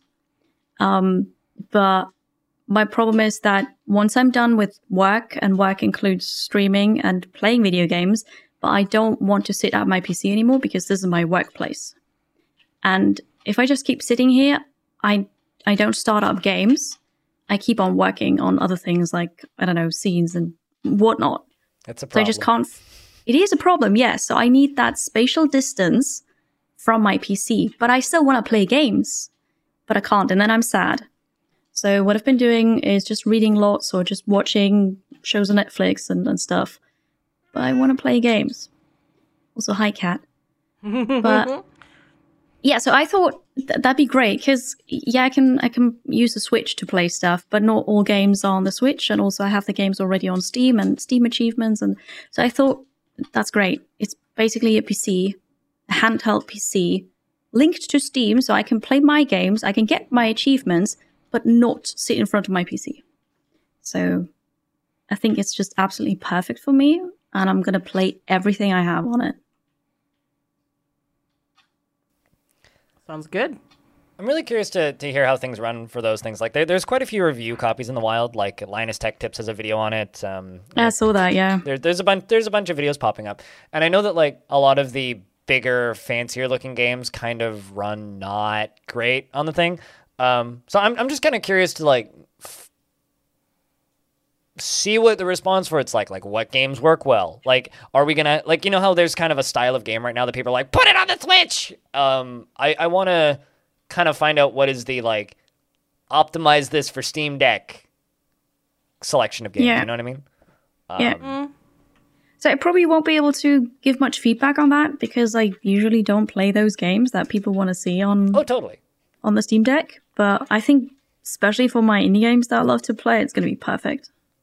I, I'd, I'd love to see how like New World runs on it as an example, or like I mean, I can I can totally try that and report back. Yeah. That's not fair though, Blind, because New World doesn't run that well anyway. yeah, but like let's like you got to test it not with something. You know, like you, like when, whenever I get new hardware, the first thing I do is I'm like, all right, what what is the most stress testy thing I can put on this? Let's Yeah. go. True. Um, Does it Like- run Crysis? yeah. I have Crysis One installed for that reason. I'm not actually joking. Um, like I, there, there, there are two games that I always test on new computers, and it's Crysis One, unmodded, and uh, whatever the most recent version of Doom is that I own, and the most recent Grand Theft Auto. Although Grand Theft Auto's not that recent anymore, so I didn't do it with the last graphics card update I did. Um, so I, you know, stress test it. Let's see. Let's see what the thing can do. I'm looking forward to seeing how yeah. well it will work because I saw on the the the um, rock paper shotgun article we got that there's an image of Factorio being played on it. I really wonder how well that's gonna work playing a certain games on it, like the functionality and controls. Well, the thing is, it does have touchscreen, so you can like just quickly hot like use the hotkey select, uh, the hotbar selection, I guess. okay, that, that would make That sense. and also see. like Factorio isn't super twitchy. So like even if they wanted to go like the use a joystick as a mouse route, I think that would probably be fine. Yeah. Might be a little clunky, but yeah. Yeah, but you also have the trackpads Right, yeah, they also have trackpads. that you can basically use like a mouse. Yeah. So uh, yeah, it, I'm so hyped. I mean, if I owned one of those, I think it would just become like a sieve machine. realistically. but I hope I hope you really like it. I I personally did not pre-order one. It's I don't game handheld. I have a Switch. I hardly ever use it, and if I use it, I use it in dock mode while sitting at my PC.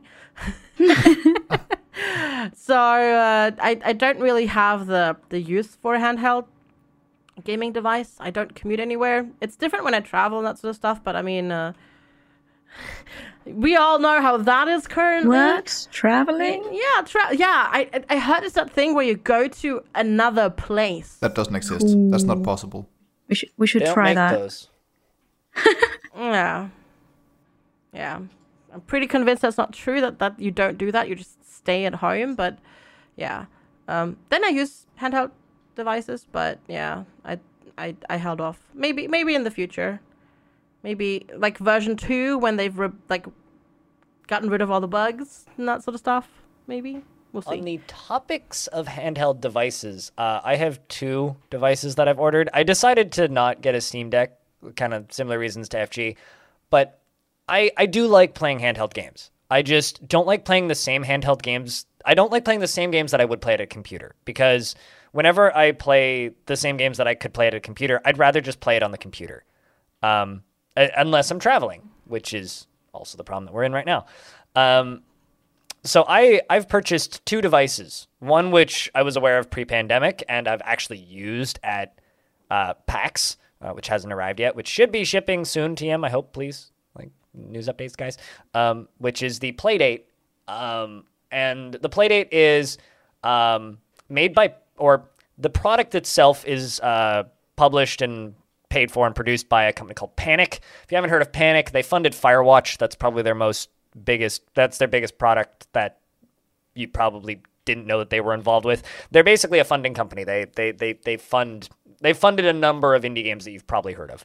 Um, Firewatch being the most well known, and. Uh, they're working together with Teenage Engineering, which is a manufacturer that makes synthesizers primarily and various other boutique devices um, that I own a couple devices for already. So the build quality is great uh, because it's Teenage Engineering. Um, and they got a whole bunch of uh, celebrity game developers together to make small games for this thing. Um, but the beauty about the Playdate and the thing that I really want to shout out right now is just play.date is the website, um, is their development tools are free.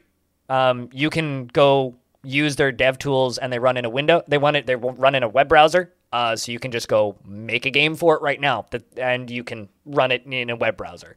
Um, the interesting me- mechanic that the, that the device has that is unique to it is a crank, uh, which is an analog crank. It, it spins in a circle. You can go forwards or backwards. Um, some people thought that it powered the device. It doesn't power the device, but it does. Um, it, it is a interesting analog input. It is optional. You don't have to use it for your game. Um, but uh, I just kind of wanted to point out that their their dev tools are free and you can go use them right now.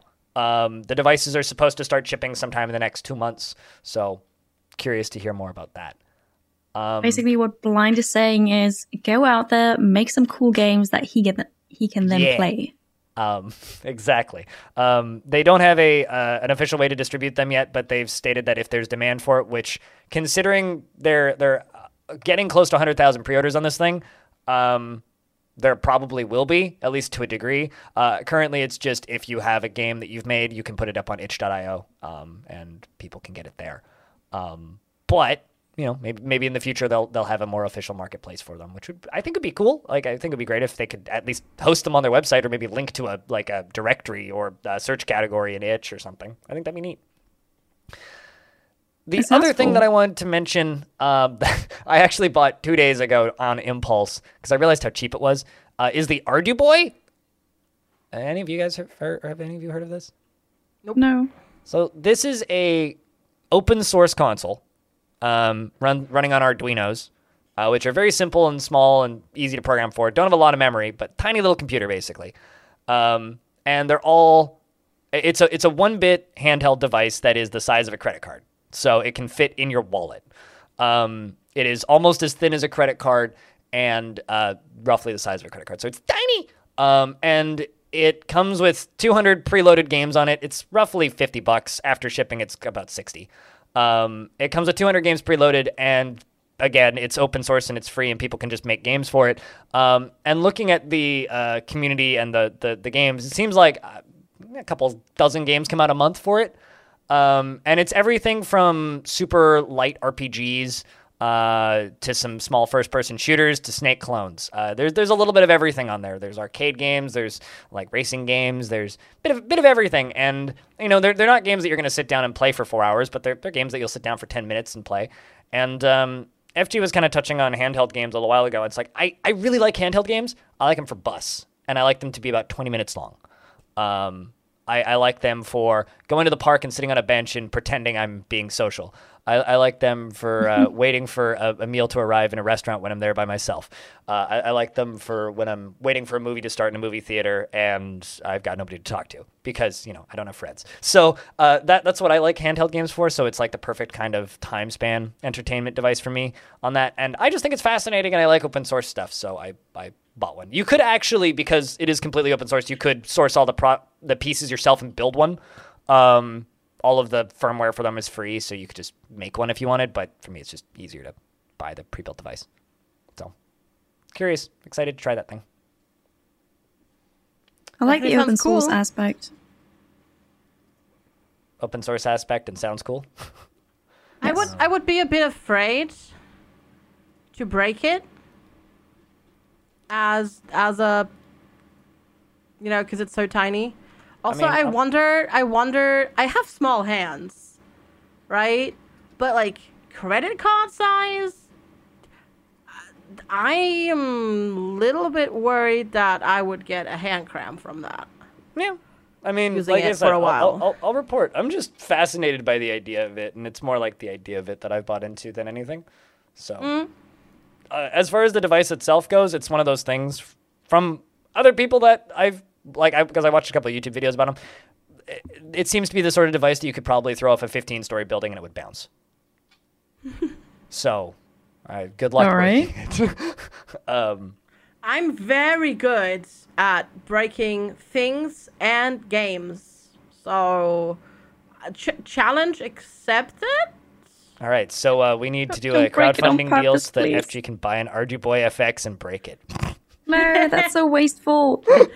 No, it is no, but like every time, like it happens so often when I pick up a new game, I like play it for ten minutes and I find a bug or something. Like, honestly, like You and Bellinair.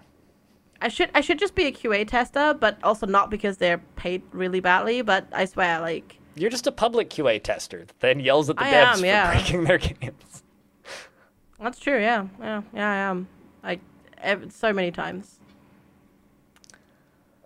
But, But, yeah, no, I, I, I was just gonna say no. Like keep us like informed because that it like the concept sounds cool. I'm just I'm just worried that it's too small. I mean, I've bought into two weird concepts with both of these devices, right? Like the the Mm. the Playdate's a weird device. I am I'm not gonna joke around that. It's a weird device, and uh, the Arduboy is a weird device. Um, so I there there will be content because I want to write these off on my taxes. So it'll it'll show up in places. Um, I think that uh, the one thing that we have left is uh, questions, but it was kind of a light questions week. Um, so I'm just I, I, am just gonna read this one question from Cutest Ghost here. Um, if you would like to leave questions, uh, you can do that on our Discord, the, the Halcyon Frequency Discord, which can be found through the website, halcyonfrequency.com, uh, in the podcast questions room. And Cutest Ghost asked, What chairs do you use for streaming? Uh, and then in brackets, if Sui is, in the podcast.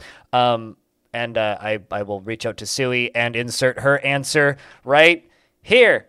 I use a Secretlab throne. It's discontinued, but there is like different sizes to the Titan now. Um, actually, I feel like the Titan extra extra small would fit me better than my current chair because I could actually touch the ground. Then, uh, the throne was made for people who are shorter, but I still can't touch the ground. So, yeah. All right, somebody else. Uh, what, what chair do you use for streaming? I've got a DXRacer, which I'm very happy with. Bought it, I don't know, two and a half, three years ago. I don't really remember. I've had it for a while now. It's still super comfy. Mine has a name, I and it's called Markus, and it's from IKEA. Uh, the, the IKEA, classic Markus. yeah, It's comfy. classic, yeah. It's the second one of the same I've had.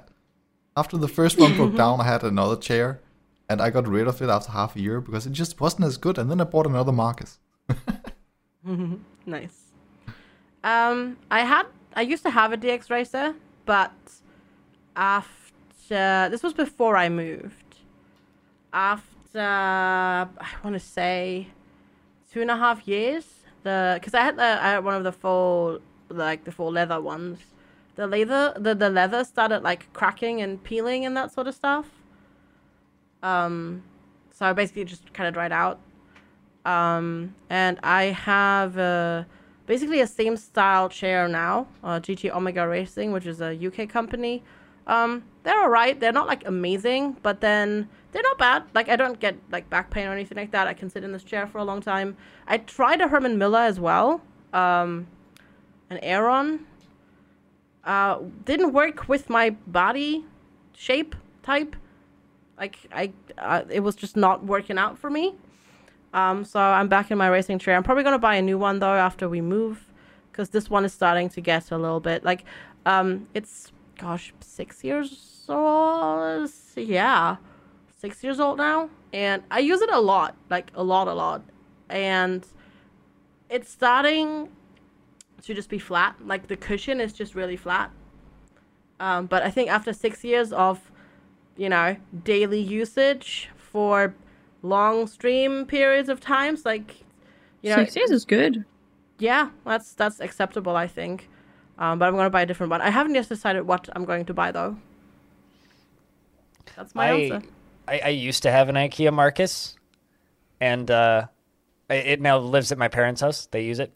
Um, but uh, I just want to say one thing about IKEA Markuses that I think is kind of amazing. It is the only chair seen on Mars in the Expanse. so, IKEA's on Mars. I didn't realize that. That's hilarious though. But actually, now that you bring that up, it is amazing how much of the furniture in American TV shows is IKEA. Like, if you get, are a little bit more familiar, you will recognize it. Like, a, Oh, yeah. a lot of the pillows, the beds, the shelves. It's cheap, right? So It's cheap and flat pack. You can ship it to the location. It's all IKEA. So much is IKEA. Like Big Bang Theory, there was so much IKEA on that show. So Big much. Bang Theory was probably filmed in an IKEA. Oh, yeah, probably. but uh, uh, I don't I don't use the IKEA Markus anymore because I said I gave it to my parents. I I use uh, I'm trying to think how long I've had it now. Uh, the autonomous Ego Chair Two, um, which is kind of a clone of a Herman Miller uh, to a degree. Um, and I, I, I, I really like this chair. There's a few, like I've had it for a couple of, I've, over a year now. I, I bought it in 2020, um, like mid 2020 it arrived. And it, there are elements of it that I like and there are elements of that, that I don't like. The, the armrests feel a little like flimsy, but they haven't broken, so I guess that's good. They, they just kind of feel flimsy, especially when you adjust them. They like slide in a weird way. Um, but as a chair, I like it a lot more than the IKEA Markus. I, I think the issue that I had with the Markus when I used that was it was for somebody who's a little bit taller than me in a way that made it uncomfortable over time. Like initially it was great, but very quickly I realized it's like, oh, I am maybe like five centimeters too short for this chair. Um, maybe even less than maybe even like three centimeters too short for this chair. Like the backrest was like just slightly off and it's not adjustable. It's like the the chair oh. height was like couldn't quite go low enough, but also if I adjusted it higher, it didn't quite feel fine. Like my arms rested on the armrests in a way that lifted my shoulders up just slightly, and they weren't adjustable. And it's just like enough small things bothered me about it, and it was causing me enough shoulder pain and enough back pain that I was just like, you know what? I'm gonna buy something a little bit more adjustable and more expensive, and this chair's been flawless. Like outside of like the flimsiness of the uh, the hand rests, like uh, th- this chair is great. Um, one thing that I will say about anything from Autonomous uh, is if you buy something from them, wait until sale days because they do free shipping very frequently and uh, sometimes like up to thirty percent discounts. So I got this chair for like, which is normally like a six hundred dollar chair, um, for I think it was about three hundred and fifty bucks with free shipping. So, like, if you eyeball their website and you wait a little bit and you're patient, you can get pretty good deals from them. But that's that's the chair Also- Also, hashtag not sponsored. But if anybody would like to sponsor us, HalcyonFrequency.com. We that's where our contact data lives. Thank you. Calling all chair companies. Actually, anybody Yeah, want to or- ship everybody standing desks? Like we need that. that'd be good too. Yeah, or a Yeah, tea. I'll take one. I'd be I'd be down for a tea sponsor. You know. I mean, tea is very much related to desk sponsors, but I'm just Kicking saying, you Horse know. Coffee, are you out there? All right, all right. Love you. Question, question. Because we don't have uh, like um uh audience questions this time, and I kind of just answered already. Like my dream sponsor would be a tea company. What would your like all of you favorite sponsor be for your stream? Oh. I can't say that. Eviltrick's like SpaceX. I want to stream from the moon. Something like that. Okay, real, real, realistic stream sponsor. Yeah, realistic. Yeah. Hmm. IKEA. Why? Because why not? Actually, surprising that they don't sponsor any streamers, but I guess IKEA's maybe big enough. I suppose. they don't need to. They're like one of the biggest companies in the world. They're too busy destroying the planet's forests. I mean, imagine Yeah, but the, the funny thing is, though, like, even if you're a big company, you still advertise. Like, I mean, just look at Coca Cola and Pepsi. Like, they're still everywhere advertising.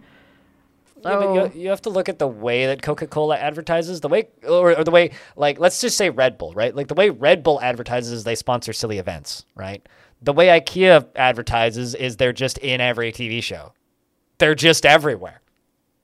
You walk into a True, restaurant, they're and not they hand in- you in the- IKEA like cutlery and glassware. true, but they're not in a TV show as a sponsor. They're just in there because they're cheap and people buy it for the sets. I suppose. Right? They don't. I don't. Yeah, I don't know. But, anyways, Kiri, what's your dream sponsor? Yeah, uh, Knorr. So you know, it, it's a, a food brand, and you know those uh, like kind of instant noodles, pasta thingies, Yeah. where you just yeah, add a bit of think- water Mm. and let it sit there for three minutes. But it's not the Chinese kind or not the Asian kind, but it's like broccoli cheese or it's I don't know, like carbonara and that Mm, yep. stuff. And I love that because that's such a good snack. It's not healthy, but it's so good. Yeah, I'd, I'd take that too, to be fair. I would take that too. Yeah, like definitely a food sponsor. Mm, that'd be nice. Can I have That two? is- One because I'm literally staring at it right now. Um, I, all right, I'll go with the one I'm staring at. Um, my my dream sponsor would be Black Screen Records because I spend a stupid amount of money on records from Black Screen Records, and they don't even have like an affiliate program. Like I'll take like a two percent affiliate program. Like give me something, guys. Like so many people from my audience buy records from you guys. Like I've had back and forth with you on Twitter saying thank, like them saying thank you for promoting their stuff, and like they don't even like do, and they don't have anything. Like come on, guys, seriously, like an affiliate link, please. Anyway. Oh, you know what? The, the dream sponsor? Steam. Just Steam. You know, you say that, but if if you got sponsored by Steam, somehow you'd end up working for them, and then they'd just dissolve you into the company. Oh, And yeah, you'd, well, like, well, go we say work we say on- dream. So let's assume the optimal outcome of the boss is like, Yeah, I don't know. It would just be I'm great. kind of- Just unlimited access to every single game on Steam. Well, fun fact: Steam has that.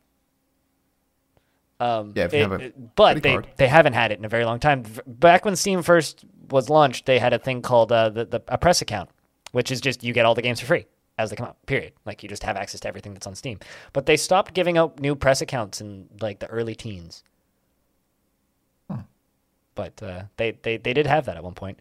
Um, I I personally would be I, I'm kind of against like especially like heavy sponsors. Like when we're saying dream sponsors, it's like I'm more I would lean to something that's like games adjacent. I wouldn't want to just be sponsored by games or a game distributor because then suddenly I'm just like, well, if I'm sponsored by Steam, can I promote Itch? Can I play games from Itch? What if I get a free game on Epic I want to play? What if it's exclusive to something else? And it's like if I'm sponsored, I guess it would depend very heavily on like the the the way that is the the wording on the contract is worded because like I feel like that could get muddy real quick. Like I wouldn't want that. It's quite Yeah, yeah, that's something. That's something that you'd have to talk to them. Obviously, that that's something that would need to like be clarified in contracts. Like for example, like not sponsored or something like that, but like the the Epic people, like the Epic partners, like they can still play games from everything else. Absolutely. It's I mean, I, I backed out of an Epic partnership for like the exact reason Mm. of like I don't want people giving me money for games without me being aware of it. Really, like I, it's Mm. on paper, it's it's a neat idea, but in practice and principle, it's like it adds in so many little variables that I just uh, spook me away. Like, you know, black screen records for me, it's like it's it's adjacent to video games because a lot of video game soundtracks and anime and movie soundtracks on on record or cassette or CD, but it's like it's not the games themselves. I it, it yeah I I hmm. I don't know. No, it's fine. It's fine. I'm just saying, like, you know, like it, it's something that would then at that point, obviously, it would need to be clarified. I'd say. Should I buy the soundtrack for Plague Tale Innocence? I'm staring at it right now. Anyway, um, d- d- is there anything else we, we want to talk about uh, on, on this lovely That Here podcast, or should, should we wrap up? Wrapping up. I would That call food it a talk wrap. got me hungry. Well, Yeah. in that case, cooking. I think we should say thank you very much, everybody, for listening to this here episode of the Halcyon Frequency Podcast. Uh, if you haven't, and you own an Apple device, if you could be so kind to leave us a review on iTunes, that would be radical. Uh, we, we, we are available on all podcast platforms that uh, theoretically exist. And if we're missing from one, please tell me about it, uh, either in DMs or directly, uh, some format like through the Discord or I don't know, email me, maybe tweet at me. Although I don't check my Twitter that often, so maybe don't do that. Just just just notify me if we're not available somewhere that you listen to podcasts and you would like it to be available. But it's up on Spotify, Stitcher, iTunes, uh, I don't know, Podcast Addict, and various other places. Uh, we have a five star runtime, so leave us five stars. Uh, all that being said, let's start at the top. Kiri, where can people find you? You can find me on Twitch five days a week, but also now on YouTube and Twitter, Instagram, Patreon, uh, Steam Curator. Eviltrick. Hi. You can find me everywhere as well, under the name as Eviltrick. Sometimes even in a Danish IKEA looking at a Markus chair. I'll be there and everywhere. As Eviltrick. I'll check it. You you wait. I'll check it. I'll go to IKEA. I'm I need to go photoshopping to right now. IKEA. Picture of a Markus soon. chair going, where's Eviltrick? I will, I will look for. I will. I will look for the evilest of tricks. We need Also- cardboard cutouts of Eviltrick to leave at IKEA. Oh my god, that would be hilarious. Um, I'm FG. Hi, FGsquared. You can find me basically everywhere under that name except on Twitter, where there is a sneaky underscore between the FG and the squared. But I'm on Instagram, Twitch, YouTube. Um, and I have, yeah, I have our Steam curator, Simulator, uh, Simulation Sickness Checker. I also have my own curator, and on Patreon, and just Google FGsquared. I think you by now find me if you Google it. And uh, I'm I'm blind. You can find me everywhere under the, the name BlindiRL. And uh, I just wanted to mention that I'm in talks with having Tarn Adams on my stream again sometime in the next three months or in the next three weeks. So that's a thing that's happening soon. So that'll be cool. Tarn Adams, creator, like programmer of Dwarf Fortress. Um, but uh, yeah, aside from that, it's just BlindiRL everywhere. And um, I think that's everything for this here episode of this podcast. So thank you very much for listening. If we could all harmonize and say goodbye at the same time and break everybody's micro or headphones now, that would be fantastic. So let's all just say goodbye. Bye.